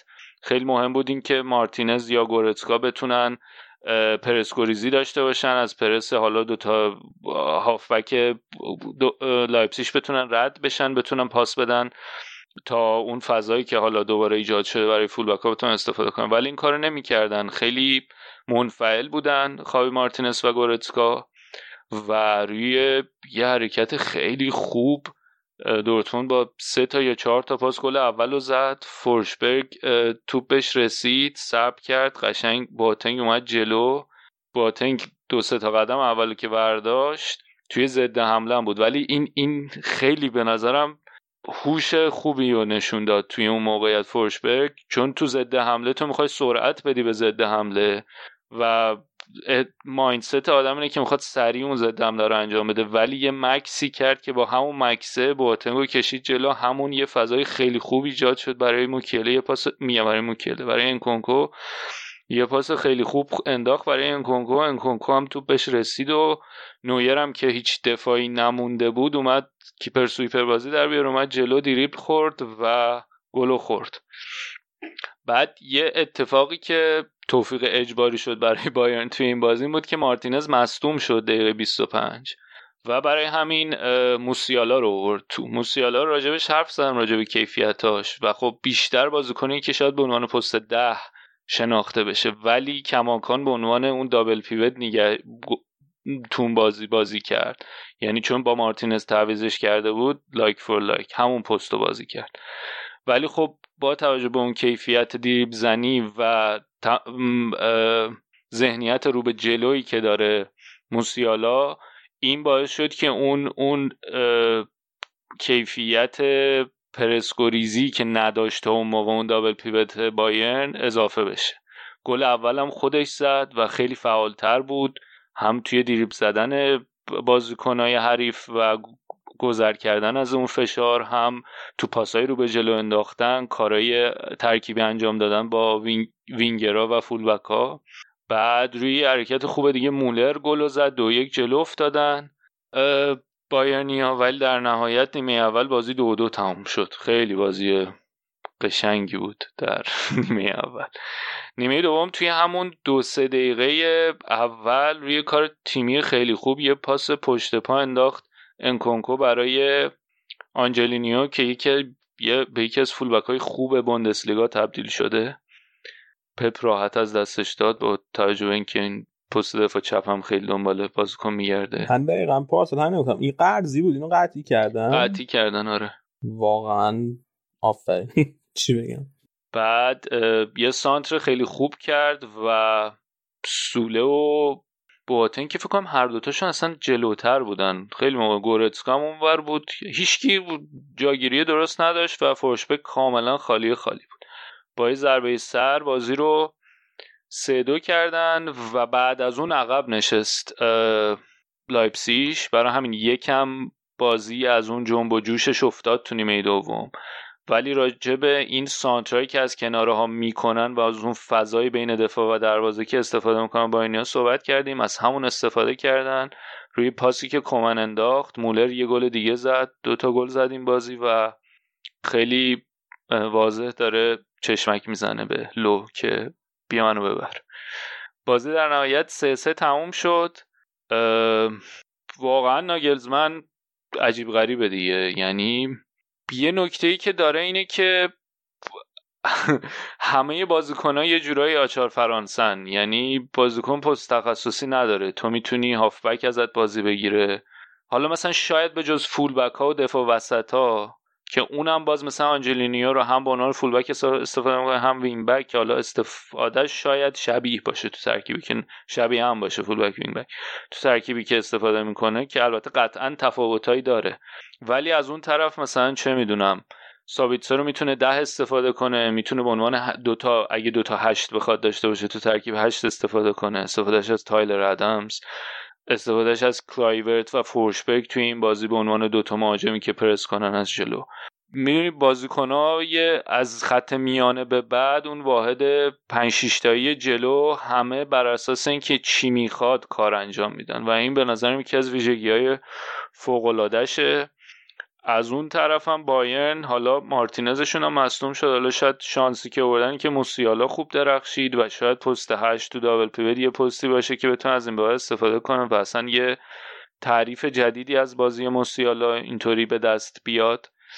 ولی اون مشکل مصدومیتی گفتیم هست. تازه آلابارم اگه بخوان ژانویه از دست بدن باید دفاع رو چه فکری باش می‌کنن سوله و بوتنگ هر دو خیلی کند بودن. تو این بازی قشنگ روی کارهای ترکیبی و ضد حمله سریع بایرن میگم بایرن لایپسیش جای موندن. حالا موقعیتی بود که لایپسیش خودش رو برسونه به بایرن ولی در نهایت امتیازات تقسیم شد و اون صدر جدول خیلی تنگاتنگ شده. از اون طرف دورتموند آخرین قسمت که حرف زدیم من گفتم که همه موقعیت مهیا بود برای اینکه دورتموند هم امتیاز بده ولی 5 دو ارتا رو زدن. بعد از اون ولی رو سفیدمون کردن. یه باخت دادم به کل یه مساوی کردم با لاتسیو تو چمپیونز لیگ و یه دونه هم مساوی این هفته با فرانکفورت داشتن. ولی دورتموند هم یهو مسئولیت های زیاد شد. الان هالند مصوم شده. که میگن تا ژانویه احتمالا نرسه و الان تو این بازی های پرتدادی که الان داره انجام میشه تا ژانویه خیلی بازیه. روزی که شاید یک ماه باشه ولی چند تا بازی میشه. بعد مونیه مصدومه. دلینی مصومیت نایه کمر پیدا کرده. چان یه مسئولیت داشت ولی در نهایت رسید به این بازی آخر کار توی جلوی چیز. تو دفاع سه نفره ازش استفاده کرد.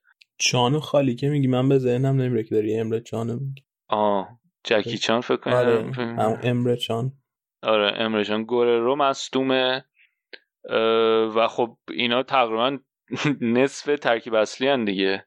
حالا هالند و مونیه و دلینی و خلاصه که امره چان. رسید این بازی. گذاشتش ترکیب سه نفر. تو بازی جلوی فرانکفورت 3 4 3 چیده بود. برانتو گذاشته بود فاور به عنوان مهاجم نوک که جواب نداد و تعویزش کرد. یعنی تعویز که نکرد. در با چی میگن؟ تعویز پست پست مشابه انجام نداد. آره. بین دو نیمه ولی موکوکو رو اضافه کرد که راجبش حرف زدیم اپیزود قبل. و حضور موکوکو خیلی کمک کرد. یکی چقدر بودن نیمه اول موکوکو که اضافه شد اصلا یه تراوتی داد و تحرک خط حمله دورتموند خیلی بیشتر شد و همون هم کمک کرد تا بتونن از فضایی که هست استفاده کنن. یه نکته دیگه ای که داره اینه که دو تا بازیکنی که تو این دو تا بازی استفاده کرد به عنوان وینگ بک شولز و متیو موری بودن که موری خیلی خوب بوده و خیلی امیدوار کننده بوده. حضورش 20 سالش اسپانیاییه. خیلی هواداره دورتموند را خوشحال کرده. چون پستش هم وینگ بک راست هم پست اشرفه و می‌تونن امیدوار باشن که شاید اگه یه کم نگران داشتن سر اینکه مونیه اشرف نشد شاید موری خود بتونه جاشو پر کنه. و یه نکته دیگه هم اینه که همه تعویضاش هم استفاده نکرد. فقط دو تا تعویض کرد. روی نیمکت مثلا رویس رو داشت که می‌تونست بیاره یا تورگن هازارد ولی اون دوتا رو نیورد احتمالا فاوره ترس اینو داره که اینام چون نزدیک به مصومیتن و بازی یا پرفشاره ترس اینو داشت که اگه بهشون بازی بده یه مصومیت مثلا کهنه داشتن مصومیت دوباره تکرار بشه. برای همین تعویض نکرد. اینی که یه چند هفته خیلی سختی رو خواهند داشت بدون هالند. دورتموندیا و فاصلهشون هم زیاد شد با صد. الان رفتن چهارم شدن. نکته خیلی جالب تر اینه که لورکوزن الان دومه. لورکوزنی که صحبت کردیم با گلادباخ رقابت دارن رقابت خواهند سر چهارمی هفته شالکه رو باز داشتن. شالکه هم که نه نمی‌بره کماکان. هنوز فکر کنم شد 26 تا. فکر تا قبل بازی با لورکوزن 25 تا بازی بود که نبرده بودن. شد 26 تا. سه هیچ باختم لورکوزن. لورکوزن صعودش از گروهش هم توی لیگ اروپا قطعی کرده بود. ولی از اون طرف به جاش گلادباخ روزای خوبی رو طی نمی‌کنه دیگه. یه باخت به اینتر دادن توی چمپیونز لیگ با فرایبورگ هم دو دو کردن و فاصلهشون با اون ناحیه سهمیه چمپیونز لیگ گرفتن زیاد شد. دربی برلین هم بود این هفته که اونیون به هرتا باخت. سه یک. دیدی پرچم زده بودن وسط شهر؟ وسط آره. شهر تو برلین. پرچم هرتا برلین رو زیاد زده بودن که فضای دربی گونه ایجاد کنن. دارن. یه چیزم رفتیم راجبش نه؟ که چرا دربی برلین شروع هیجان لازم نداره. آره فصل پیش یه اپیزود این رفتیم که پرونده رفتیم دونه. آره در شروع هیجان دربی برلین. همین دیگه. آره سایر نتایجم بذار سریع مرور بکنیم. بیلفلد دو یک ماینتس رو زد. وولفسبورگ با کلن دو دو کرد. بعد جمعه هم که گفتم دربی برلین و یک شنبه هم بزن نتایج ببینم. اشتوتگارت دو یک برمن رو برد. استاد کوفلد چرا اینجوری می‌کنی؟ همین دیگه. خیلی. دست درد نکنه. بریم یه سرعت بکنیم. برمیگردیم با بخش آخر برنامه اسپانیا و هرس هایی که من از زیدان می‌خورم.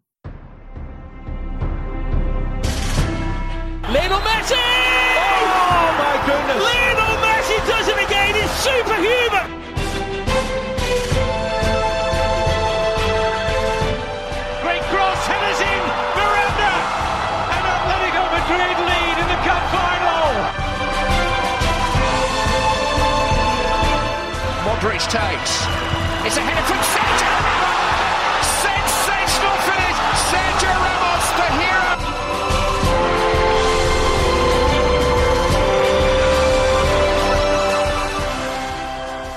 خب اومدیم با بخش آخر برنامه بخش اسپانیا لالیگا الان امیر حسین اینجاست سلام امیر حسین چطوری خوبی چه خبره سلام علی به تو همه شنونده ها. من خیلی خوبم خیلی خوشحالم که بعد از سه هفته برگشتم به رادیو آف سایت فکر کنم دیگه سه هفته شد یه هفته که من نبودم و بعدش هم که کلا رادیو آف سایت نبود خیلی خوشحالم که برگشتم.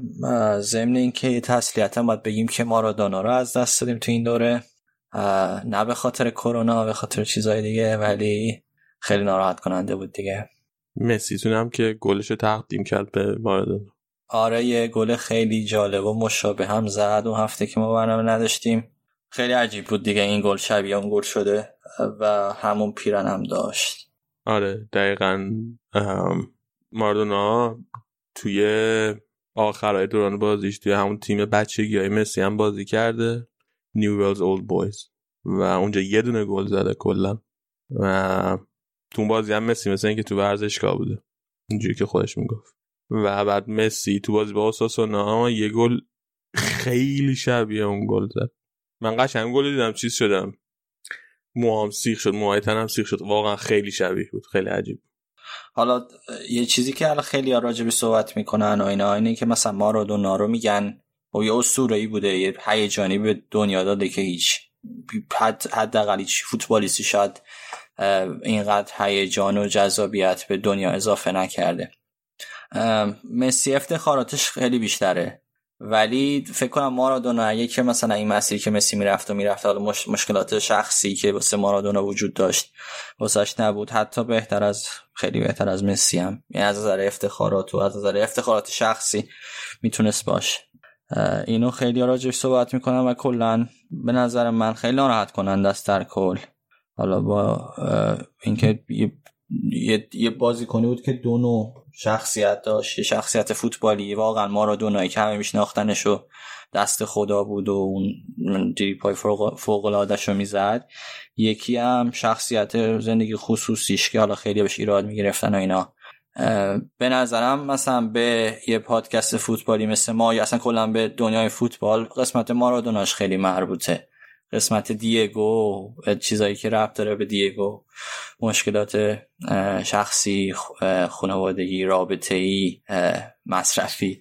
اینا شاید خیلی مرتبط نباشه. برای همین خیلی در کل خیلی ناراحت کننده است که نیست.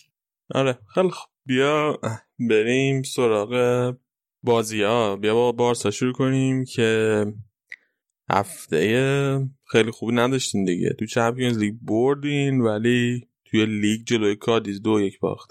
آره Champions League که بازی نسبتا آسونی بود و حالا سه هیچ برد. فرنتس واروش و 15 امتیازه شد و همین چیز رسید به این بازی با یوونتوس. ولی بازی با کادیز بازی بدی بود دیگه. بارسا خیلی عقب افتاد از این کورس قهرمانی. کادیز هم جزو یکی از دفاعی ترین تیم ها بود یعنی این ترس وجود داشت قبل از حتی بازی هم. که بارسا به اینا امتیاز بده اینکه باخت خیلی ناراحت کننده بود. کادیز بینه این چهار تا لیگی که حالا تو برنامه بررسی می‌کنیم جزو تیمایی که خیلی دفاعیه. کمترین درصد مالکیت توپو داره. تو همین بازی با بارسا هم 17 درصد مالک توپ بودن. خیلی کلا دفاعی و روز ده حمله برنامه‌ریزی می‌کنن. پاشنه آشیله بارسا هم تو این روزایی که حالا پیک نیست اون خط دفاعیه. مینگزا رو معمولا می‌ذاره کنار لانگله حالا که چیز نیست مینگزا این بازی دوم لالیگاش بود. فکر کنم این فصل حالا چمپیونز لیگ هم بازی کرده بود. همون اوایل بازی هم یه اشتباه کرد و توپی که سایده بودن رو کورنر با سه تیر دو قشنگ به سمت دروازه یه جوری سختی زد که تشتگن به زور داشت می‌گرفت که ریباندش رو زدن تو گل. قشنگ جای خالی. پیکه و اینا پیکه خیلی حس شد. تو همون چند دقیقه اول بازی و کلا شاید یه سری از آدمایی که خیلی از پیک انتقاد می‌کردن جواب حرفشون رو گرفتن که چقدر تاثیر داره یه بازی کنی که مثلا بازی رو بشناسه و فضای تیم رو بشناسه بدون ریتم بازی چجوری میشه کنترل کرد. حالا پیک هیچ موقع پویول نمیشه ولی کلا وجودش خیلی بهتره. الان لانگل هم این فصل اصلا بازی کنه شیشتونگی نبوده. اونم خیلی اشتباه داشته خیلی جا مونده. تو این بازیه به خصوصا با کادیز جفت این بازی کنه خیلی امتیازهای کمی می‌گرفتن. فکر کنم پنج و شیش بود جفتشون. از اون طرف سرخی روبرتو هم نیست. تو خط دفاعی دستو می‌ذاره که به نظر من خوبه. حداقل تو دفاع دست خیلی خوب بوده. ولی شاید هنوز اون قد مچ نیست با وینگرا با مسی واسه مثلا فرار کردن های از واسه کار هجومی بیشتر. ولی یه تغییر دیگه هم که از تو همین دو هفته ایجاد شده اینه که با برایت ویت شروع می‌کنه بازی رو. کمان و چهار دو سه یکی بازی می‌کنه که واقعا یه نوع واقعی داره. تنها نوعی که میشه گفت به شماره نو.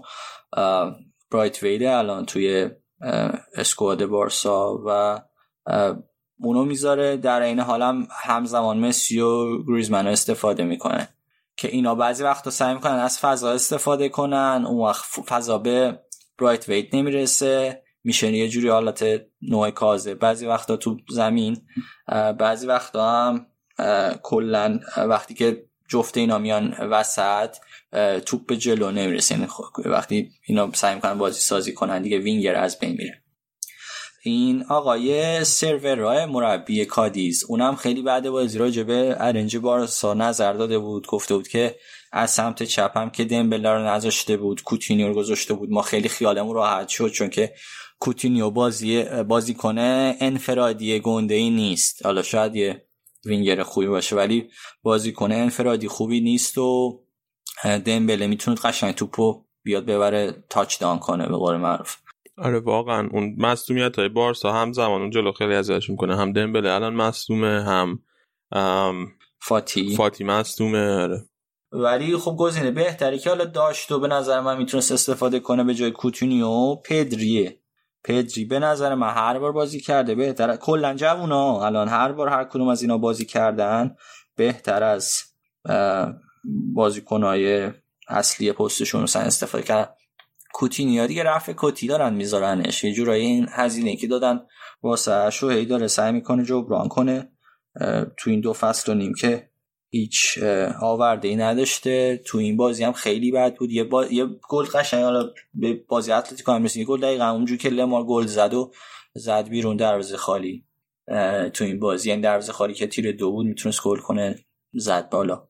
بعد با اینکه درصد پاس خطای پاسش پایین بود 86 درصد موفق پاس داده بود خیلی پاسای بدی می‌داد به نظر من. یعنی سرعت بازی رو می‌گرفت اکثر مواقع.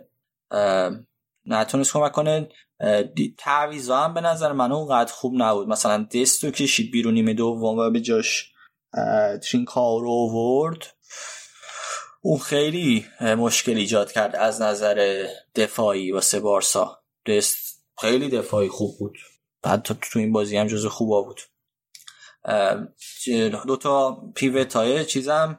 این بازی بوسکتس و دیانگو گذاشته بود. اون دبل پیوت 4 2 3 که بوسکتس حالا بعد از مسی شاید جزء بازیکن‌های خوب بود. یعنی کار به جای رسیده که اینقدر تیم همه ضعیفن که بوسکتس جزء خوبا بود. شاید پیانیچ و دیانگ مثلا می‌تونست ترکیب بهتری باشه. مثلا من ترکیبی که دیده بودم قبل بازی می‌گفتم شاید پیانیچ الان آماده تر از بوسکتس باشه. به حالا option های دیگه هم داشت دیگه. می‌تونست پوجو بذاره ولی خب ریسک نکرده بود. بوسکتس رو گذاشته بود. بوسکتس واسه بازیه که بعد ریتم بازی کنترل کنی خیلی به درد می‌خوره. فکر کنم یه بارم این فصل جلوی یوونتوس جزء امتیاز آورد یعنی جزء بازی خیلی خوبه بوسکتس اون بازی بود. ولی تو این بازی باز باز بوسکتس چند سال قبل نبود. اینو می‌خوام بگم. تقریبا گل به خودی زد بارسا. از اونورم یه گل به خودی به نفع یعنی اونا زدن به نفع بارسا. و بعدش گل سوم گل سوم بازی که خیلی اشتباه سه تا بازی کنه بارسا رو همراه داشت. اون پرتابی که آلبا انداخت واسه لانگله خیلی عجله ای بود تو دفاع قشنگ می‌تونست در 20 ثانیه کنه و توپو درست بندازه واسش. بعد خود لانگلی خراب کرد و نرسید به توپ بعد ترشتگن هم می‌تونست بازی حرکتی بکنه. اون تو بعد از اینکه لانگلی نرسید یعنی دیده بود زودتر که نرسید هیچ کدوم این اتفاقا نیفتاد دیگه. گل بعدی خوردیم. و این اصلا شاید یه سمبولی از این اتفاقاتی که تو بازی تو این فصل داره میفته واسه بارساست دوازده اختلاف در امتیاز اختلاف افتاد بین بارسا و صدر که الان اتلتیکو. فکر کنم یه بازی هم کمتر از بقیه تیم دارن با بارسا. امتیازش یکی با تعداد بازیشه که دوازده امتیاز اختلاف. آره مصومیت ها در کل داره ضربه می‌زنه تا حدی. و شاید چیزی ذرم این کمان که نمی‌خواد قبول کنه. حالا من 4 2 3 یک بازی کردنش کاری ندارم. که الان ما هر بمازیم 4 2 3 یک بازی می‌کنیم ببریم 4 2 3 یک بازی می‌کنیم و کاری ندارم. ولی اینکه اعتماد نمی‌کنه مثلا به یکی مثل پدری. حتی آلنیا هر بار اومده بازی کرده به نظر من خیلی خوب بوده. یعنی با حداقل اشتباه نسبت به کسی که تو بازی ها هستن و کلی اشتباه می‌کنن آلنیا خیلی کمتر اشتباه کرده. و حتی به اونم اونقدر که باید بازی نمیده. و همین است که هست دیگر. یه اتفاق دیگه که این هفته افتاد درباره بارسا این بود که یه مصاحبه کرده نیمار توی مایا که من دوستم دوباره کنار مسی بازی کنم و فکر می‌کنم که خیلی خوب بتونم دوباره کنار مسی بازی کنم و و خاطر مصاحبه نیمار حسابی بحثش پیش اومد که شاید مسی بره پای سن حتی شایعه شد که قرارم گذاشته با سران پای سن که این تابستون بره پای سن و نیمار واسه این حرف زده که می‌دونه که این همچین اتفاقی قرار بیفته. ببین آره دیدم اون مصاحبهشو. بحثی بود که حالا خیلی کلی گفته و بعد اینجوری هم تحلیل شده بود خبر که خب بارسا به دلیل شرایط مالیش نیاز داره که احتمالا مسی رو دیگه نداشته باشه. متاسفانه هم پولی نمی‌تونه واسه مسی بگیره چون قراردادش داره تمام میشه. مگر اینکه خودش مرام بذاره تمدید کنه و بره که اون خیلی کار احمقانه نمی‌کنه. و حالا با این شرایط حقوق مسی خیلی بالا خواهد بود طبیعتا از این حقوق فعلیش بالاتره. حقوق نیمار هم که کم نیست. بحث اصلی که حالا پی اس یا هر تیم دیگه می‌تونه حقوق این دوتا رو همزمان بده و چه فشاری وارد می‌کنه به این تیما تو این شرایطی که هست و اقتصادی و اینا. این این سوال اصلیه. آره خب آخر کاری که اولا که حالا پاریس من اون شرط مالی بقیه تیم‌ها رو نداره به خاطر اینکه خب اونا به کشور وصلن و قطر وصلن کنه از اونجا می‌تونه پول وارد کنه. همونطور که تو الانم کرد. ولی قضیه اینه که امباپه هم داره قراردادش تموم میشه و امسال که امسال تابستون که برسه فقط یه فصل دیگه قرارداد داره. و برای همین ممکنه که تصمیم بگیرن امباپه رو امسال تابستون بفروشن به یکی از دو تا تیم به یکی از تیمایی که دنبالشه خیلی حرف رئال هست و همطور حرف لیورپول. و اگه این اتفاق بیفته خب هم یه پولی از امباپه به دست میارن که اصلا پول کمی نیست. همین که قرار داده امباپه تمام میشه حقوق امباپه آزاد میشه که اونم حقوق زیادی می‌گیره. برای همین اصلا بعید نیست که واقعا مسی بره پاریس سن به خصوص که دوباره همین هفته این مدیر موقت بارسا آقای توسکتس این هم برگشته بود گفته بود که شاید بهتر بود این تابستون مسی رو میفروختیم. از نظر اقتصادی بهتر بود این تابستون مسی رو میفروختیم. و گفته بود که حقوق مسی و پولی که می‌تونستیم از مسی به دست بیاریم. خیلی کمک می‌کرد به باشگاه واسه اینکه توی وضعیت اقتصادی الان نباشه. ولی همچنان همه این گزینه‌های کاندیداتوری ریاست بارسا صفر و سخت پشت اینن که مسی حتما باید بمونه و همشون حرفش اینه که ما مسی تمدید می‌کنن. این هفته لاپورتو هم اعلام کاندیداتوری کرد به طور رسمی و قرار اونم شرکت کنه تو انتخابات.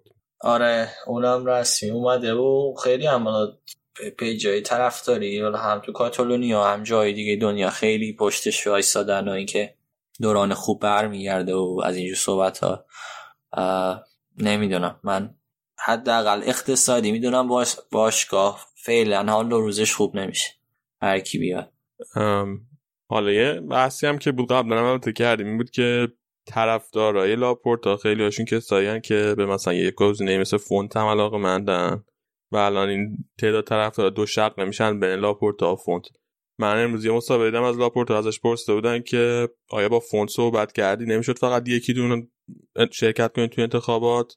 و که من با فونت صحبت کردم ولی ایده ای که ما داریم متفاوته نسبت به مدیریت باشگاه. خود لاپورتا می‌خواد مدیریت باشگاه به صورت خیلی قدرت توی دست رئیس باشگاه باشه و همه کار رئیس باشگاه پیش ببره خودش همه تصمیمات بگیره همه کار رو بکنه. ولی فوند ایدش و سریاست باشگاه اینه که خیلی به طور شورایی باشه و به قول معروف هیئت مدیره باشگاه و سوسیوهای باشگاه رو بیشتر توی تصمیمات دخیل کنه و هی مثلا می‌خواد تعداد نظرسنجی ها و تعداد مثلا رأی گیری ها اینا رو ببره بالا توی باشگاه. مثلا آره. اینا دو تا ایده مختلفی راجع مدل مدل مدیریت باشگاه دارن. ایده فوتبالیشون رو نمیگم البته. آره اصلا خود جاوی هم که حالا سرمربی می‌خواد بذاره می‌خواد خیلی دخیل کنه تو چیزایی مسائل دیگه. بعد همون سوسیو های دیگر هم میاره لابد. کنار خودش بازی کنه هم پیش کسوت های باشگاه هم میاره دیگه. والدزو چیزایی که پویولو که حرفش قبلا زدین. ولی لاپورت هم گزینه بعدی نمی‌تونه باشه بین کسایی که هستن. وسط ما اون که در نهایت بهترین نتیجه برای رال مادرید رقم بخوره موضع رسمی بنده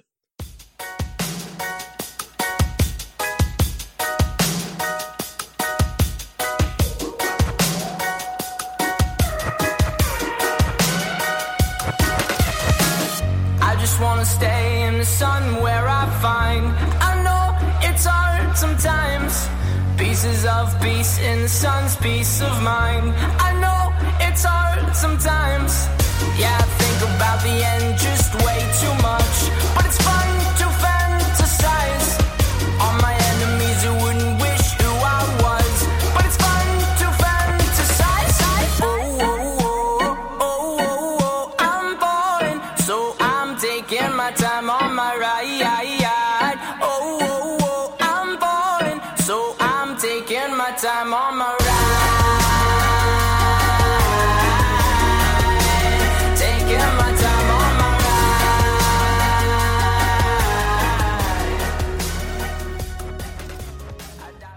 رئالم خیلی حالش خوب نیست می‌خوای؟ بریم آره راجع به رئال حرف بزنیم بریم راجع به رئال.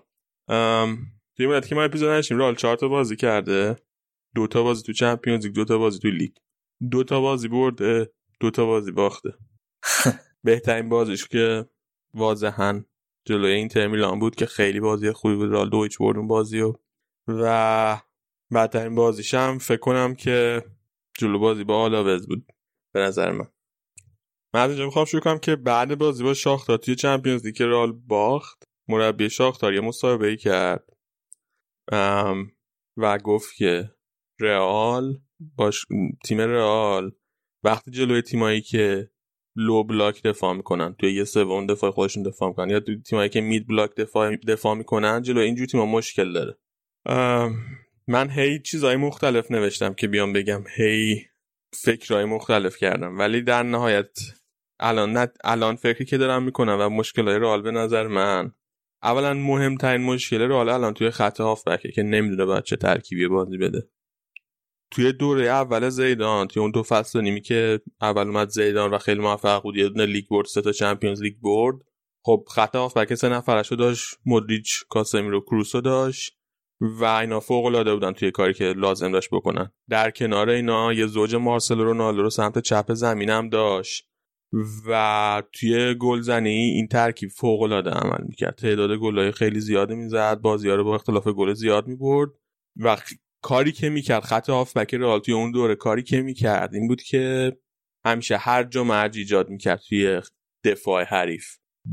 بعضی وقتا یه همیدی که مثلا کاسم رو که هافبک دفاعی تیم رفته جلو پشت محوطه جریمه حریفه داره شوت پشت محوطه می‌زنه. بعضی وقتا مودریچ می‌زد جلو بعضی وقتا کروس می‌زد جلو و بعد ترکیب اینا با مارسلو و رونالدو فوق العاده خطرناک بود. اما الان توی دور دوم چند تا اتفاق افتاده. اولا رونالدو رفته دیگه رونالدو توی تیم نیست. مارسلو به شدت اوف کرده و دیگه اصلا نمیشه روش حساب کرد. از اون طرف خب مودریچ هم سنش رفته بالا خود کروس هم سنش به نسبت رفته بالا. جفتشون یه افت نسبی کردن ولی نه خیلی.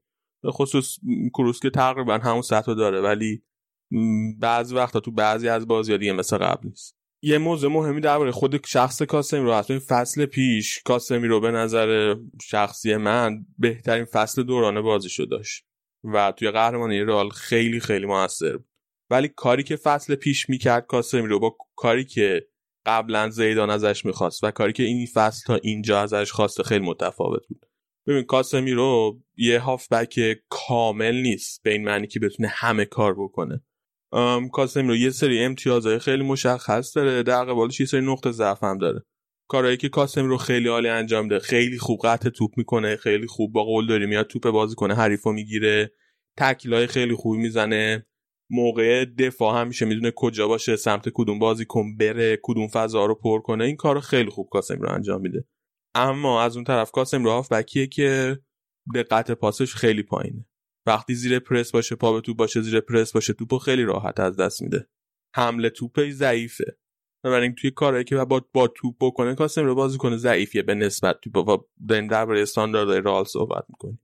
کاری که پارسال زیدان از کاسم رو می‌خواست بکنه این بود که بشینه عقب بیاد بین دو تا. دفاع وسط رئال. اگه راموس میره جلو چون راموس فصل پیش خیلی می‌زد جلو. اگه راموس میره جلو کاسمی رو بیاد جاشو پر کنه. اگه هر کدوم از فول بک ها میرن جلو کاسمی رو بیاد جاشونو پر کنه و کلا بیشترین نقش رو توی کارهای دفاعیش فصل پیش. اما این فصل برگشته به وضعیتی که توی دوره اول زیدان داشت.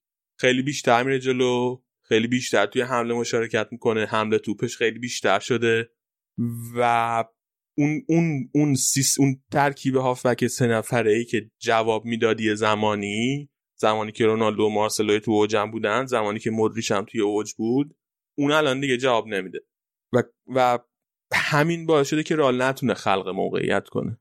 از اون طرف واسه اینکه خلق موقعیت بتونه بکنه می‌تونه یه ترکیب سه نفره دیگر رو تو خط هافبک ازش استفاده کنه که توی چند تا بازی این فصل استفاده کرده. می‌تونه از ترکیب مودریچ کروس اودگارد استفاده کنه. توی این فصل رال جلوی سوسیه داد ویارال اینتر برگشت. و همینطور شاختار برگشت. از این ترکیب کروس مودریچ اودگارد استفاده کرد. وقتی از این سه نفر استفاده می‌کنه کاری که می‌کنه اینه که کروس میاد میشینه عقب بین دو تا دفاع وسط رئال. ولی نقشش با اون نقشی که نسبت به کاسم روی پارسال فرق می‌کنه. درسته که جاشون یکیه تقریبا ولی نقششون فرق می‌کنه. کاری که کروس می‌کنه که از عقب شروع می‌کنه بازی سازی کردن. از اون طرف اودگارد و مودریچ اینا بین خط دفاع خط هافبک حریف خودشون رو قرار میدن و سعی می‌کنن از اونجا توپو برسونن به مهاجم رئال با سه گل زنی.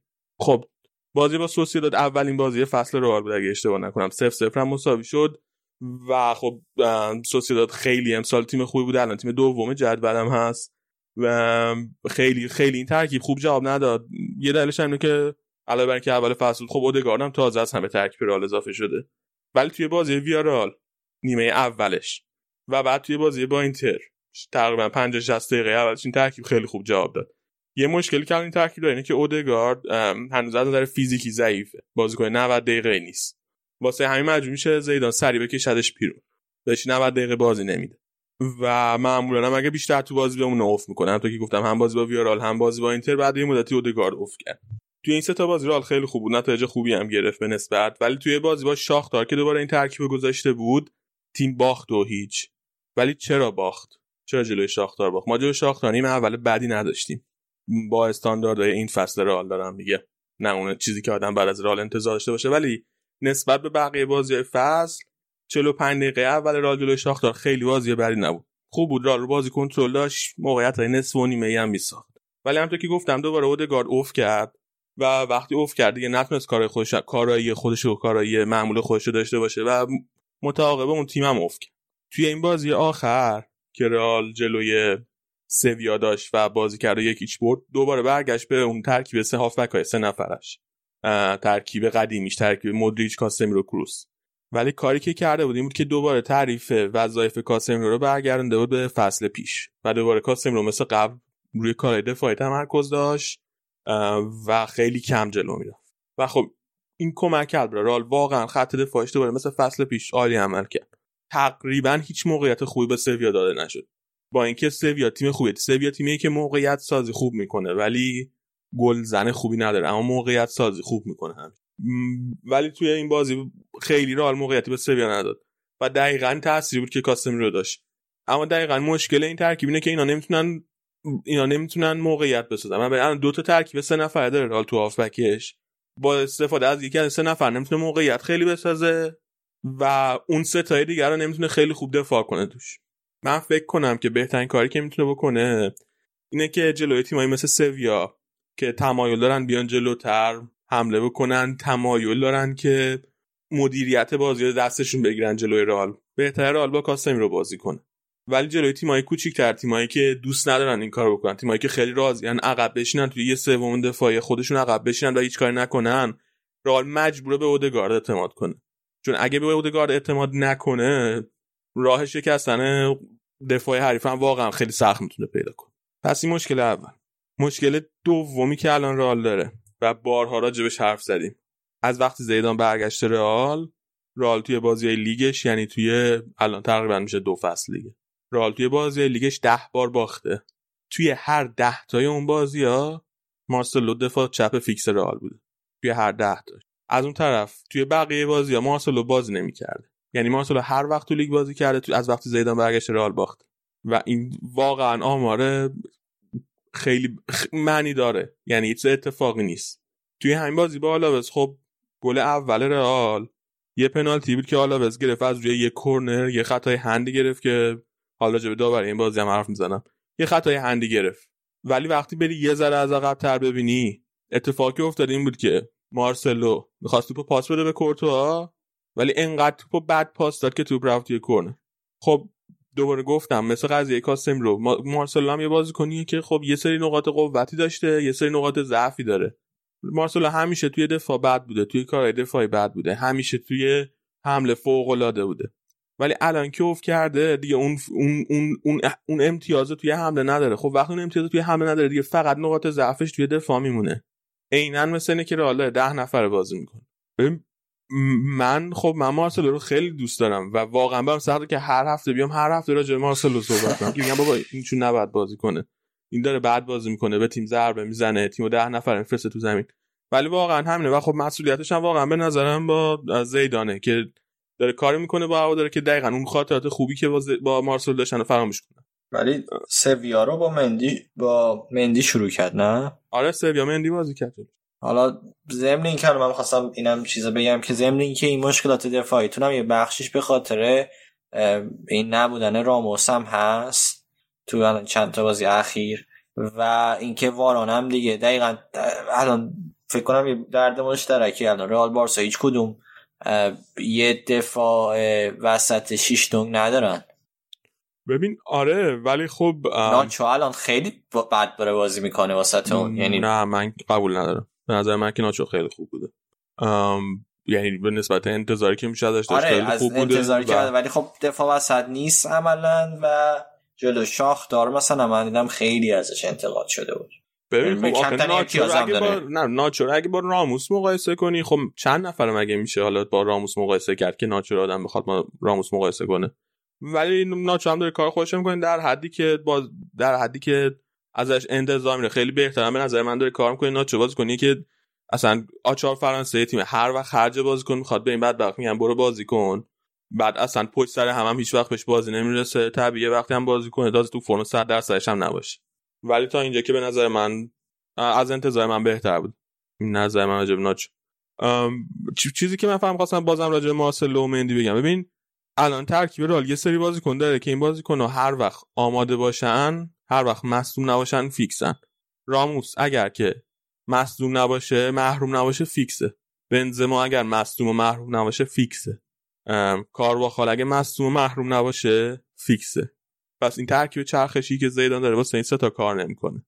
ولی به مندی که می‌رسه میگه تو ترکیب چرخشی. در صورتی که دقیقا همون اهمیتی که کارواخال سمت راست داره تازه بیشترش مندی داره. کارواخال اگه نباشه یه روز بهش بازی نده چرخشی بخواد بازی بده می‌تونه برداره به لوکاس واسکس بازی بده. و لوکاس واسکس تو این چند تا بازی هم که به جای کارواخال بازی کرده بیشتر بازی خوب بازی کرده. بیشتر بازی از قابل قبول بهتر بود. حالا بازی بعد هم داشته نمیگم بازی بعد نداشته مثل بازی جلو والنسیا که چهار یک رال باخت. ولی اکثر بازی رو خوب بوده. ولی مندی اصلا اینجوری نیست. جان نشینش هر وقت تو دو سال هر وقت تو لیگ بازی کرده تیم باخته. حالا اگر هم نمی‌خواد به مندی حتما استار اینو هر اپیزود پیشم گفتم. اگه حتما استار داره زیدان که به مندی چرخشی بازی بده واقعا راه درستش اینه که بیاد به این بازی کنه. آکادمی که خودش هم دوست داره و دعوتش می‌کنه توی تمرینای تیم بازی بده. واقعا راهش که به میگوئل گوتیرز بازی بده. حداقلش اینه که آقا میگی آدم آدمو دلش خوشه. میگه اگر که این یه اشتباهی هم کرد یه سوتی هم داد باعث مثلا باخته تیم شد باعث امتیاز از دست دادن تیم شد حداقل این واسه آینده تیم به درد می‌خوره. من من واقعا این مسئله مندی و مارسلو واقعا رو اعصاب منه و نمی‌دونم واقعا واقعا خیلی حرکت رو اعصابیه که زیدان می‌کنه. یه چیز دیگه هم که می‌خواستم بگم یه تغییر دیگه هم که رال داشت این هفته جلوی سویا این بود که زیدان توی بازی قبلی انتظار اصرار داشت که تو کل 90 دقیقه رو تیم پرس از جلو بکنه. و خب گفتم بازیکن ها حالا راجع به اودگار گفتم ولی بقیه هم به نسبت همینجورن نمی‌تونن. یعنی بازیکن رئال الان آماده نیستن که 90 دقیقه بتونن پرس کنن. هم پیش فصل کوتاهی داشتن هم بازی داره سه روز یه بار برگزار میشه هم یه سشون از سنشون بالاه واقعا تیم نمی‌کشه. اما کاری که کرد جلوی سویا این بود که 45 دقیقه اول بعد از اینکه پرس از جلو کردن در رئال تیم بهتر زمینم بود 45 دقیقه دوم رو تیمو کشید عقب توی زمین خودش دفاع کرد و این باعث شد که بعد بازی لوپتگی مصاحبه که کرده بود مربی سویا مصاحبه که کرده بود گفته بود که توی نیمه دوم سویا تیم برتر زمین بوده. در که من به نظرم اینجوری نبود. درسته که توپ سویا داشت مالکیت توپ بیشتر با سویا بود ولی موقعیتی نمی ساختن یه سری سانت کردن که هیچ خیلی به موقعیت خوبی تبدیل نشد. یکی یا دوتا مثلا بهترین موقعیتاشون یکی یا دوتا بر دوتا برگردون زدن تو این بازی. فکر کنم جفتش نیمه دوم بود. توی محبت جریمه راه زدن که هیچ کدومشون هم برگردون خوبی نبود. فقط خیلی چشم نواز بود. به نظر من بازی خوبی نداشت سویا توی همون نیمه دوم. نتونست موقعیت بسازه و خط دفاع خیلی بازی دفاع رال خیلی خوب بود. این خیلی خوب من خیلی خوش اگه واقعا اینو ادامه بده زیدان و اصرار نکنه به اون پرس از بالا توی کل 90 دقیقه بازی خیلی شاید پیشرفت کنه. یه مسئله دیگه هم که رئال داره این مسئله آسنسیو مسئله آسنسیو با مسئله مارسلو نیست واسه شخص من حداقل. چون که خب آسنسیو هم مثل مارسلو از وقتی از مصدومیت برگشت آسنسیو یعنی از آخر فصل پیش تا الان خیلی بازی های خوبی نداشته. توی این فصل هم با اینکه بیشتر از همه بازی کرده یعنی 13 تا بازی کرده تا الان نتونسته گل بزنه نتونسته پاس گل بده. ولی یه فرقی که آسنسیو با مارسلو داره اینه که آسنسیو هنوز بازیکن خیلی جوونیه و میشه بهش امید داشت که بتونه برگرده به فرم قبل مصدومیتش و اگر به اون فرم برگرده خب خیلی کمک می‌کنه به رئال. چون یکی از کسایی هم هست که میشه ازش انتظارش که گل بزنه یعنی گل زنه خوبی هم هست آسنسیو. از اون طرف کس دیگه هم توی پستش نیست که اونجوری که مندی خیلی خوب بازی می‌کنه و خیلی موثر بازی می‌کنه. هیچ کسی هم توی پست آسنسیو نیست که بتونی بگی که خیلی خوبه. یعنی مثلا رودریگو بازی کنه خوبیه ولی اونقدر پست مال خودش نکرده. اونقدر توی بازیه که فیکس بازی کرده درخشان نبوده. اودگارد هم توی اون پست می‌تونه بازی کنه آزارد هم میشه فرض کرد که جابجا کنه. ولی خب اینا هر کدومشون جاهای دیگه بهشون نیاز. راجب داوری باز بالا به حرف بزنم. امروز همیشه راجب داوری دوست داری حرف بزنی؟ بگو حالا من همیشه نگفتم. یه بار گفتم چند تا بازی پای سر همین اتفاق میفته پنالتی واسه حالا گرفت. هند پنالت ناچو رو گرفت یه کورنر. پاش ناچو بلند شد توپ خورد دقیقا به همین جایی که قانون جدید هند میگه که هند نیست. یعنی به این کتف بازی کن. همونجا که بنزما باهاش گل می‌زنه. همون جایی که بنزما باهاش گل می‌زنه. آره. گل نزد بنزما باش پاس گل داد پاس گل داره. اینو هند پنالتی گرفت. این که پنالتی نبود به نظر من ولی حالا از اینم میگذریم. دو تا صحنه توی محوطه جریمه حالا اتفاق افتاد که جفت اینا اصلا من شک ندارم که پنالتی نبود. اولیش روی آزارد بود که آزارد توپ از وسط زمین جمع کرد اومد جلو یه شوت زد دروازه‌بان آلاوز گرفت ریباندش رسید به خود آزارد اومد تو محوطه جریمه. بازیکن رو بهش دیریب کرد. بازیکن رو به رو با پاش با استوکش برداشت بالای زانوی آزارد و زد فکر دیدم اونا صحنه هستش. پنالتی نگرفت. من نمی‌دونم با چه منطقی. بدون اینکه توپ در جد توپ اونجا باشه پای آزارد زد پنالتی نگرفت. سر همون صحنه آزارد مصدوم شد. این صحنه اول. صحنه دوم. دفاع آلاوز موی مارسلو تو مواد جریمه کشید. موی مارسلو رو از پشت گرفت کشید انداختش زمین. اینم پنالتی نگرفت. توپ دستش بود یا بدون توپ؟ نه با توپ. با توپ. موی مارسلو رو گرفت از پشت کشید. اصلا باور نکردنیه. موقعی که بازی یکیچ بود دو تا پنالتی پشت سر همه اینجوری واسه رئال نگرفتن. تازه گل اولشون هم که اونجوری رو پنالتی زده بوده. پنالتی می‌شد کی می‌زد؟ پنالتی اولو که اگه پنالتی می‌شد بنزما بازی نبود فکر کنم. آزار می‌زده احتمالاً دیگه. آره. اولیه دوم یعنی حالا یکی حال چه اهمیت داره کی می‌زده این چه سوالی نه ندارین راموس. نه بابا خوشحال باشید. الان همین که میگی سویارم باز اونقدر سرتر از سویا نبودین که سه امتیاز گرفتین. این آماری که الان جلو منه میگه دو برابر بیشتر پاس داده سویا. خب همینه میگم دیگه که اومده بود چیز می‌گفت دیگه. آقای لوپدگی هم می‌گفت. آره بیشتر پاس داده بیشتر مالکیت توپ داشته سانت زیاد کرده بود ولی موقعیت نساخت با این کارا. موقعیت آره. شما آره. توی بازی با کادیز 80 خورده درصد مالکیت توپ داشتین. خدا هم پاس دادین. اون که فرم کادیزه ولی سویا هم خوبه این فصل آمار چیز هم خیلی جالبه یه چیزی که راجع به رئال می‌تونیم بگیم. آمار زیدانم جلو سویا خیلی بود خوب بوده. بیشتر این برداشو مثل که داشته. آره آره زیدان جلو سویا خوب بوده نتیجهش توی همین ورزشگاه سانچز سوئیس خونه خوب بود. فکر کنم الان یادم افتاد فکر کنم یه جای خوندم از دهه 60 میلادی به این ور اولین باره که رئال دو بار پشت سر هم تو ورزشگاه سویا clean sheet می‌کنه. فکر کنم یه همچین چیزی خوندم مطمئن نیستم. یه ذره‌م خواستم راجع وینیسیوس حرف بزنم. تو بازی با سویا بازی خوبی داشت وینیسیوس. یه دونه بازی خوبی داشت وینیسیوس. من ولی می‌خوام راجع به این گل نزنی صحبت کنم. یه دونه موقعیت دقیقه یک بازی داشت. که از سمت چپ محوط جریمه ببخشید از سمت چپ محوط جریمه سویا یه شوت زد که رفت بیرون. اون خب سخت بود گل کردنش. یه دونه موقعیت بودن دقیقه 20 بازی بود. اونو عکسش که ببینیم. اون عکس خیلی بده. دروازه خالیه توپ جلو پاش اصلا به توپ نمی‌خوره و دروازه‌بان توپو می‌گیره. ولی تو فیلم یه ذره قابل درکتره دروازه‌بان اومد وینیسیوس می‌خواد توپو بزنه توپ سانت شده می‌خواد توپو بزنه دروازه‌بان با دستش از زمین می‌ذاره. یعنی اصلا دروازه‌بان توپو گرفته از دستش در میفته و مسیر توپ یه مقداری عوض میشه و زمین به پاش نمی‌خوره. ولی بازم واقعا یه بازی کنه که یه ذره با تجربه تر بود و یه ذره دنیا دیده تر بود بیشتر بازی کرده بود. من فکرم که بعد اون توپو گل می‌کرد قطعا. در نهایت گل رئال خب وینیسیوس زد کرد گل به خودی ثبت شد. هرچند که من مخال به نظرم که 90 گل به خودی ثبت می‌شد. یعنی گل به خودی مال موقعی که بازی کنه حریف توپو بزنه تو گل. نه اینکه حالا نمی‌دونم. به نظر من گل به خود 90 ثبت میشه ولی وینیسیوس گل رو حالا می‌زنه یه مقداری هم شانس میاره اون جام چون اون جام درست به توپ برخورد نکرد یک فقط کشید تو به بدنش به پاش. فقط یه چیزی من می‌خواستم بگم راجع به مسئله چون که خیلی جالب بود توی مسئله این بازی رئال جلو سویا. ایکس جی رئال توی این بازی یک کنیم بود. بهترین موقعیت رئال تشخیص داده بود موقعیت گل بنزما با xG هشت دهم که ایکس جی خیلی بالاییه. در حد ایکس جی پنالتی فکر کنم. اونو تشخیص داده بود و دقیقا سر همین دقیقه سر همین گلی که گفتم سر موقعیتی که گفتم که وینیسیوس باید می‌زد ولی نتونست بزنه قبلش اون ضربه بنزما بود که رسید به وینیسیوس.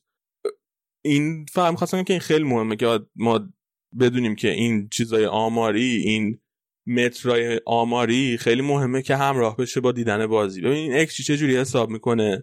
اکس اصلش اینجوریه که میاد حساب می‌کنه که اون ضربه که به توپ زده شده توی چه فاصله ای و از چه زاویه نسبت به دروازه بوده که زده شده. و از اون میاد احتمال میده که مثلا با چه احتمالی این توپ باید گل میشه خب حالا البته جاهای مختلف یه ذره اینو دستکاری می‌کنن ولی اصل فرمولا اینجوریه. حالا یه سری پارامتر دیگه اضافه کم و زیاد می‌کنن ولی اصل فرمول اینجوری حساب میشه. بنزما توی محل خیلی خوبی به توپ ضربه زد. واسه همین ایکس جی توپ خیلی بالا اما بنزما توی حالت خیلی نامتعادلی به اون توپ ضربه زد. و اصلا در واقع بنزما فقط سرش کشید به توپ. نتونست واقعا ضربه رو بزنه. و واسه همین بود که اون توپ گل نشد. خب یعنی اگر بنزما می‌تونست ضربه درسته بزنه اون توپ به احتمال خیلی بالا گل میشه پس یعنی دارم میگم که خیلی مهمه که این این آمارا رو با دیدن بازی آدم همراه کنه. آره. فقط روی این آمارا نمی‌تونه نظر بده. و اتفاقا دقیقا رو همین صحنه که ده ثانیه بعدش تو توی ریباند اومد دست وینیسیوس که بزنه اینو اصلا توی یک حساب نکرده. واسه اینکه وینیسیوس اصلا به تو برخورد نکرد. بنابراین اصلا توی فرمول یک حساب نکرده چون که شود شود, شود محسوب آره. نمی‌شد. در صورتی که اگر که اونو حساب می‌کرد اون قطعا ایکس از ایکس جی بنزما خیلی بالاتر بود. چون اصلا دروازه خالی بود وسط دروازه بود روی خط دروازه بود. دقیقا. سعی می‌کنن objective ش کنن که مثلا سلیقه توش نقش نداشته باشه ولی حرفت اینه که بایدم این چیزا در نظر گرفته بشه یا حالا objective ی که این چیزا رو در نظر می‌گیره یا اینکه مثلا کارشناسا بیان مثلا تعداد بالا بیان نظر بدن که این چقدر شانس گل آره دقیقا. این بعد مهمه که هی بهتر و بهتر شه این چیزای این فرمولای آمارشون باید عوامل بیشتری در نظر بگیر راجع به مسئولیت آزادم حرف زدیم. خب واقعا خسته کننده شده و الان چندمین بازیشه که داره از دست فکر کنم رفته توی اوردر 40 50 تا بازی که از دست داده دو سه تاشو که کرونا بود. آره. نه تو کل از فصل پیش تا الان داره آره آره. فکر کنم رفته توی ما یه چهل الان. آره. واقعا خسته کننده شده و هر وقت این بازیکن میاد یه ذره بهتر بشه یه ذره رو فرم بیاد یه ذره با تیم هماهنگ بشه می‌زنه و مصدوم میشه. پزشک تیم ملی بلژیک گفته بود که قبلا گفته بود که یه مقدارش هم برمیگرده به استرس و شاید آزار استرس به خاطر استرس که مصدوم میشه. من هم میفکرم که شاید واقعا راست گفته شاید واقعا عامل استرس باشه. چون که اصلا این آدم قبل از اینکه بیاد رئال اصلا مصونیت به اون شکل نداشته. کلا توی دوران بازیش مثلا شاید 10 تا بازی هم به خاطر مصونیت قبل از اینکه بیاد رئال از دست نده بود. بعد الان توی یه فصل و نیم این همه بازی از دست داده. این همه مصونیت های متفاوت واسه جاهای متفاوت. ولی خب از اون طرف میگم سبک زندگی ای هم نداشته. این هزار وقتی که بازی نبوده توی تابستونا معروف بود به اینکه همبرگر زیاد می‌خوره و پیتزا زیاد می‌خوره و با شکم بزرگ شده آره. میاد توی تمرین و اون موقع آماده. بعد توی پیشفرض خودش آماده می‌کنه. واسه همین سبک زندگی حرفه مثلا مثل یه بازیکنی مثل حالا کریستیانو رونالدو که مثلا خیلی خفنه ولی مثل بقیه بازیکن هم نداشته. بنابراین اصلا عجیب نیست که الان که داره به مرز سی سالگی نزدیک میشه بدنش هم یه افتی کرده باشه. حرف آخری که می‌خوام بزنم راجع به زیدانه بحث شده که شاید زیدانو اگر که نتونه توی چمپیونز لیگ بره بالا اخراج کنن راجع به اخراج زیدان خواستم حرف بزنم. من اصلا طرفدار نیستم که زیدان اخراج شه. خب من فکر نمی‌کنم رئالی پیدا بشه که زیدان دوست نداشته باشه.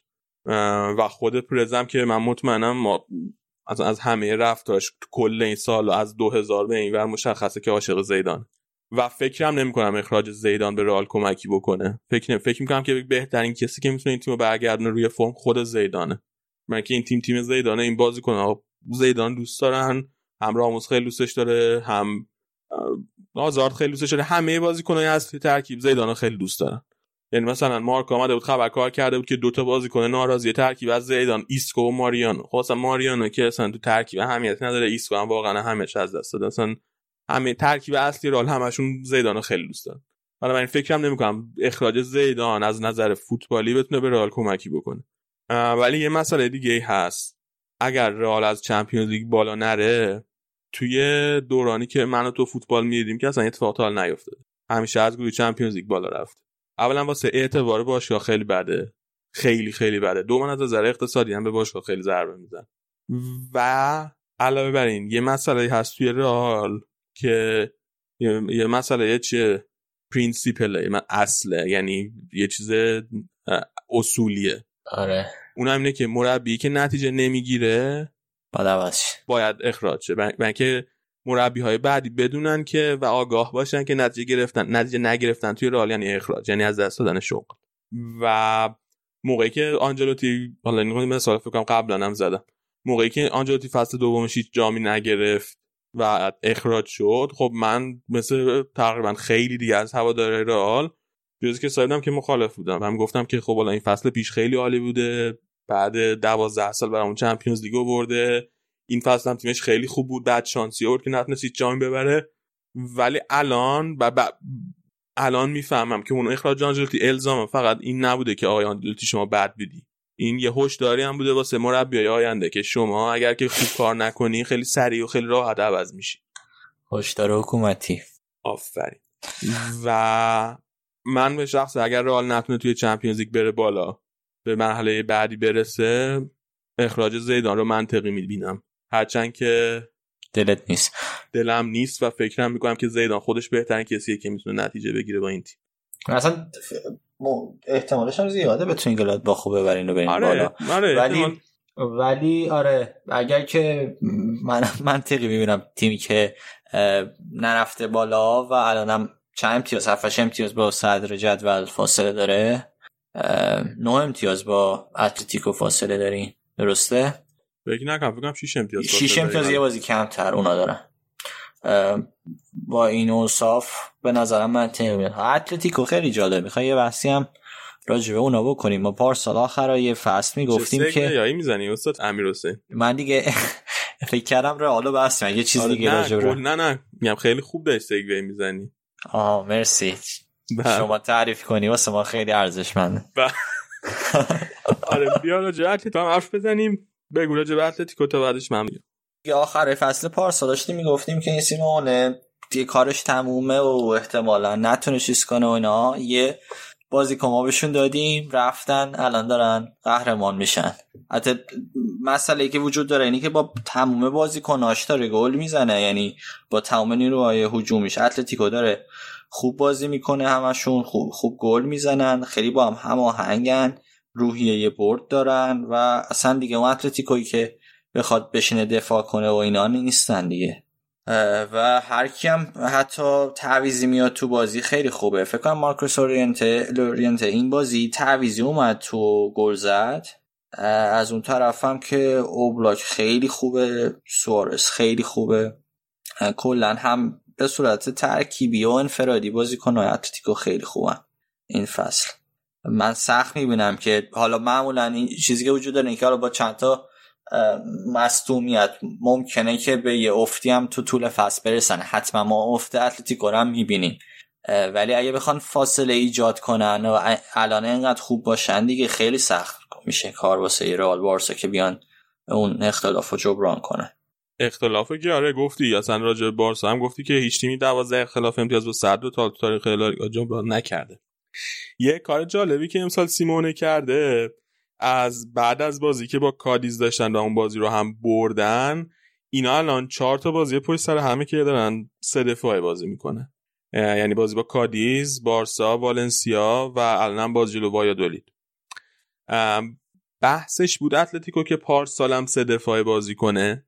ولی دفاع وسطی که خریده بودن پارسال هرمسو واسه اینکه توی اون خط دفاعشون بذارن پارسال فرم خوبی نداشت و با تیم خودش رو جفت و جور نکرده بود. هرمسو رو از اسپانیول خریدن تو هرمسو محصول آکادمی رئال.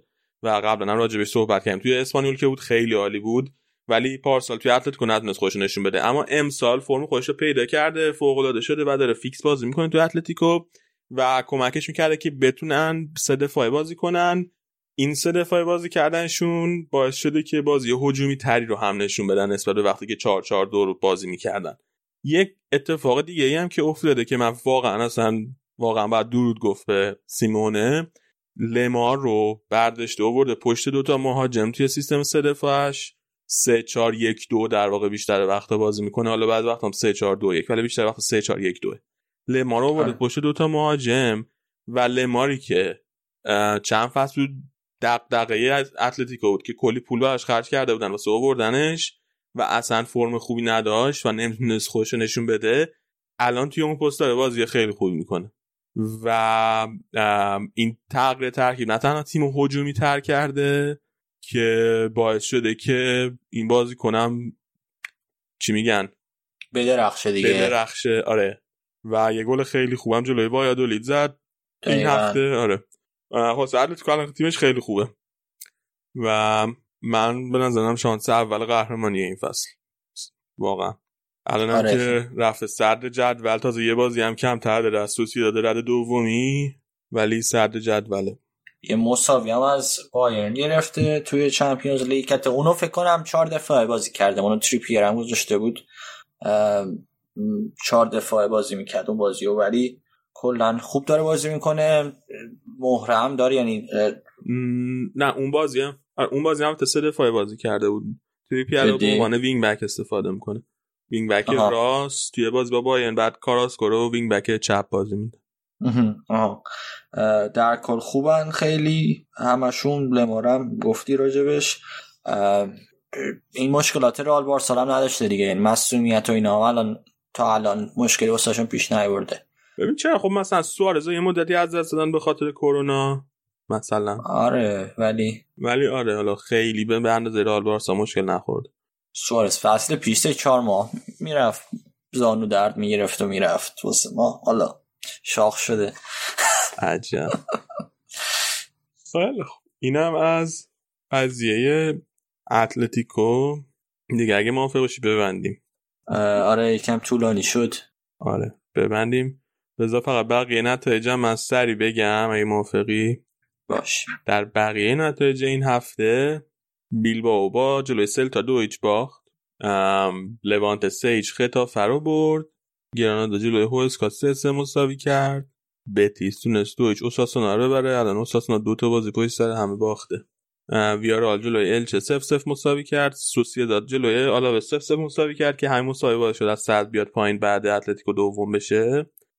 و امروز هم که داریم اینو ضبط می‌کنیم والنسیا تونسته صفر صفر یعنی تونسته که چی بگم والنسیا صفر صفر جلوی ایبار متوقف شد. توی جدول هم که اتلتیکو صدر بعدش داد دومه ویارال سومه رال چهارمه کادیز پنجمه تیمی که تازه از دسته دو اومده بالا. استاسونا که فصل پیش فصل خیلی خوبی داشت. 18 همه تو منطقه سقوطه. وایدولید 19 همه هوسکا هم 20 جدول دست درد نکنه امیر حسین. دست همه شما که تا اینجا ما گوش دارین درد نکنه. دمتون گرم. یادتون نره رادیو آفساید رو معرفی کنید. به دوستای فوتبالی آشناهای فوتبالی فامیل های فوتبالی. کانال یوتیوب ما رو هم حتما subscribe کنین. اونجا داریم مرتب ویدیو می‌سازیم می‌ذاریم اونجا که اصلا توی این اپیزود رو صحبت نمی کنیم حتما اونم دنبال کنین. subscribe کنین. اون زنگولش رو هم بفشارید که بهتون خبر بده وقتی ویدیوی جدید میدیم. تا هفته بعدی و اپیزود بعدی خدا نگهدار. فعلا خدافظ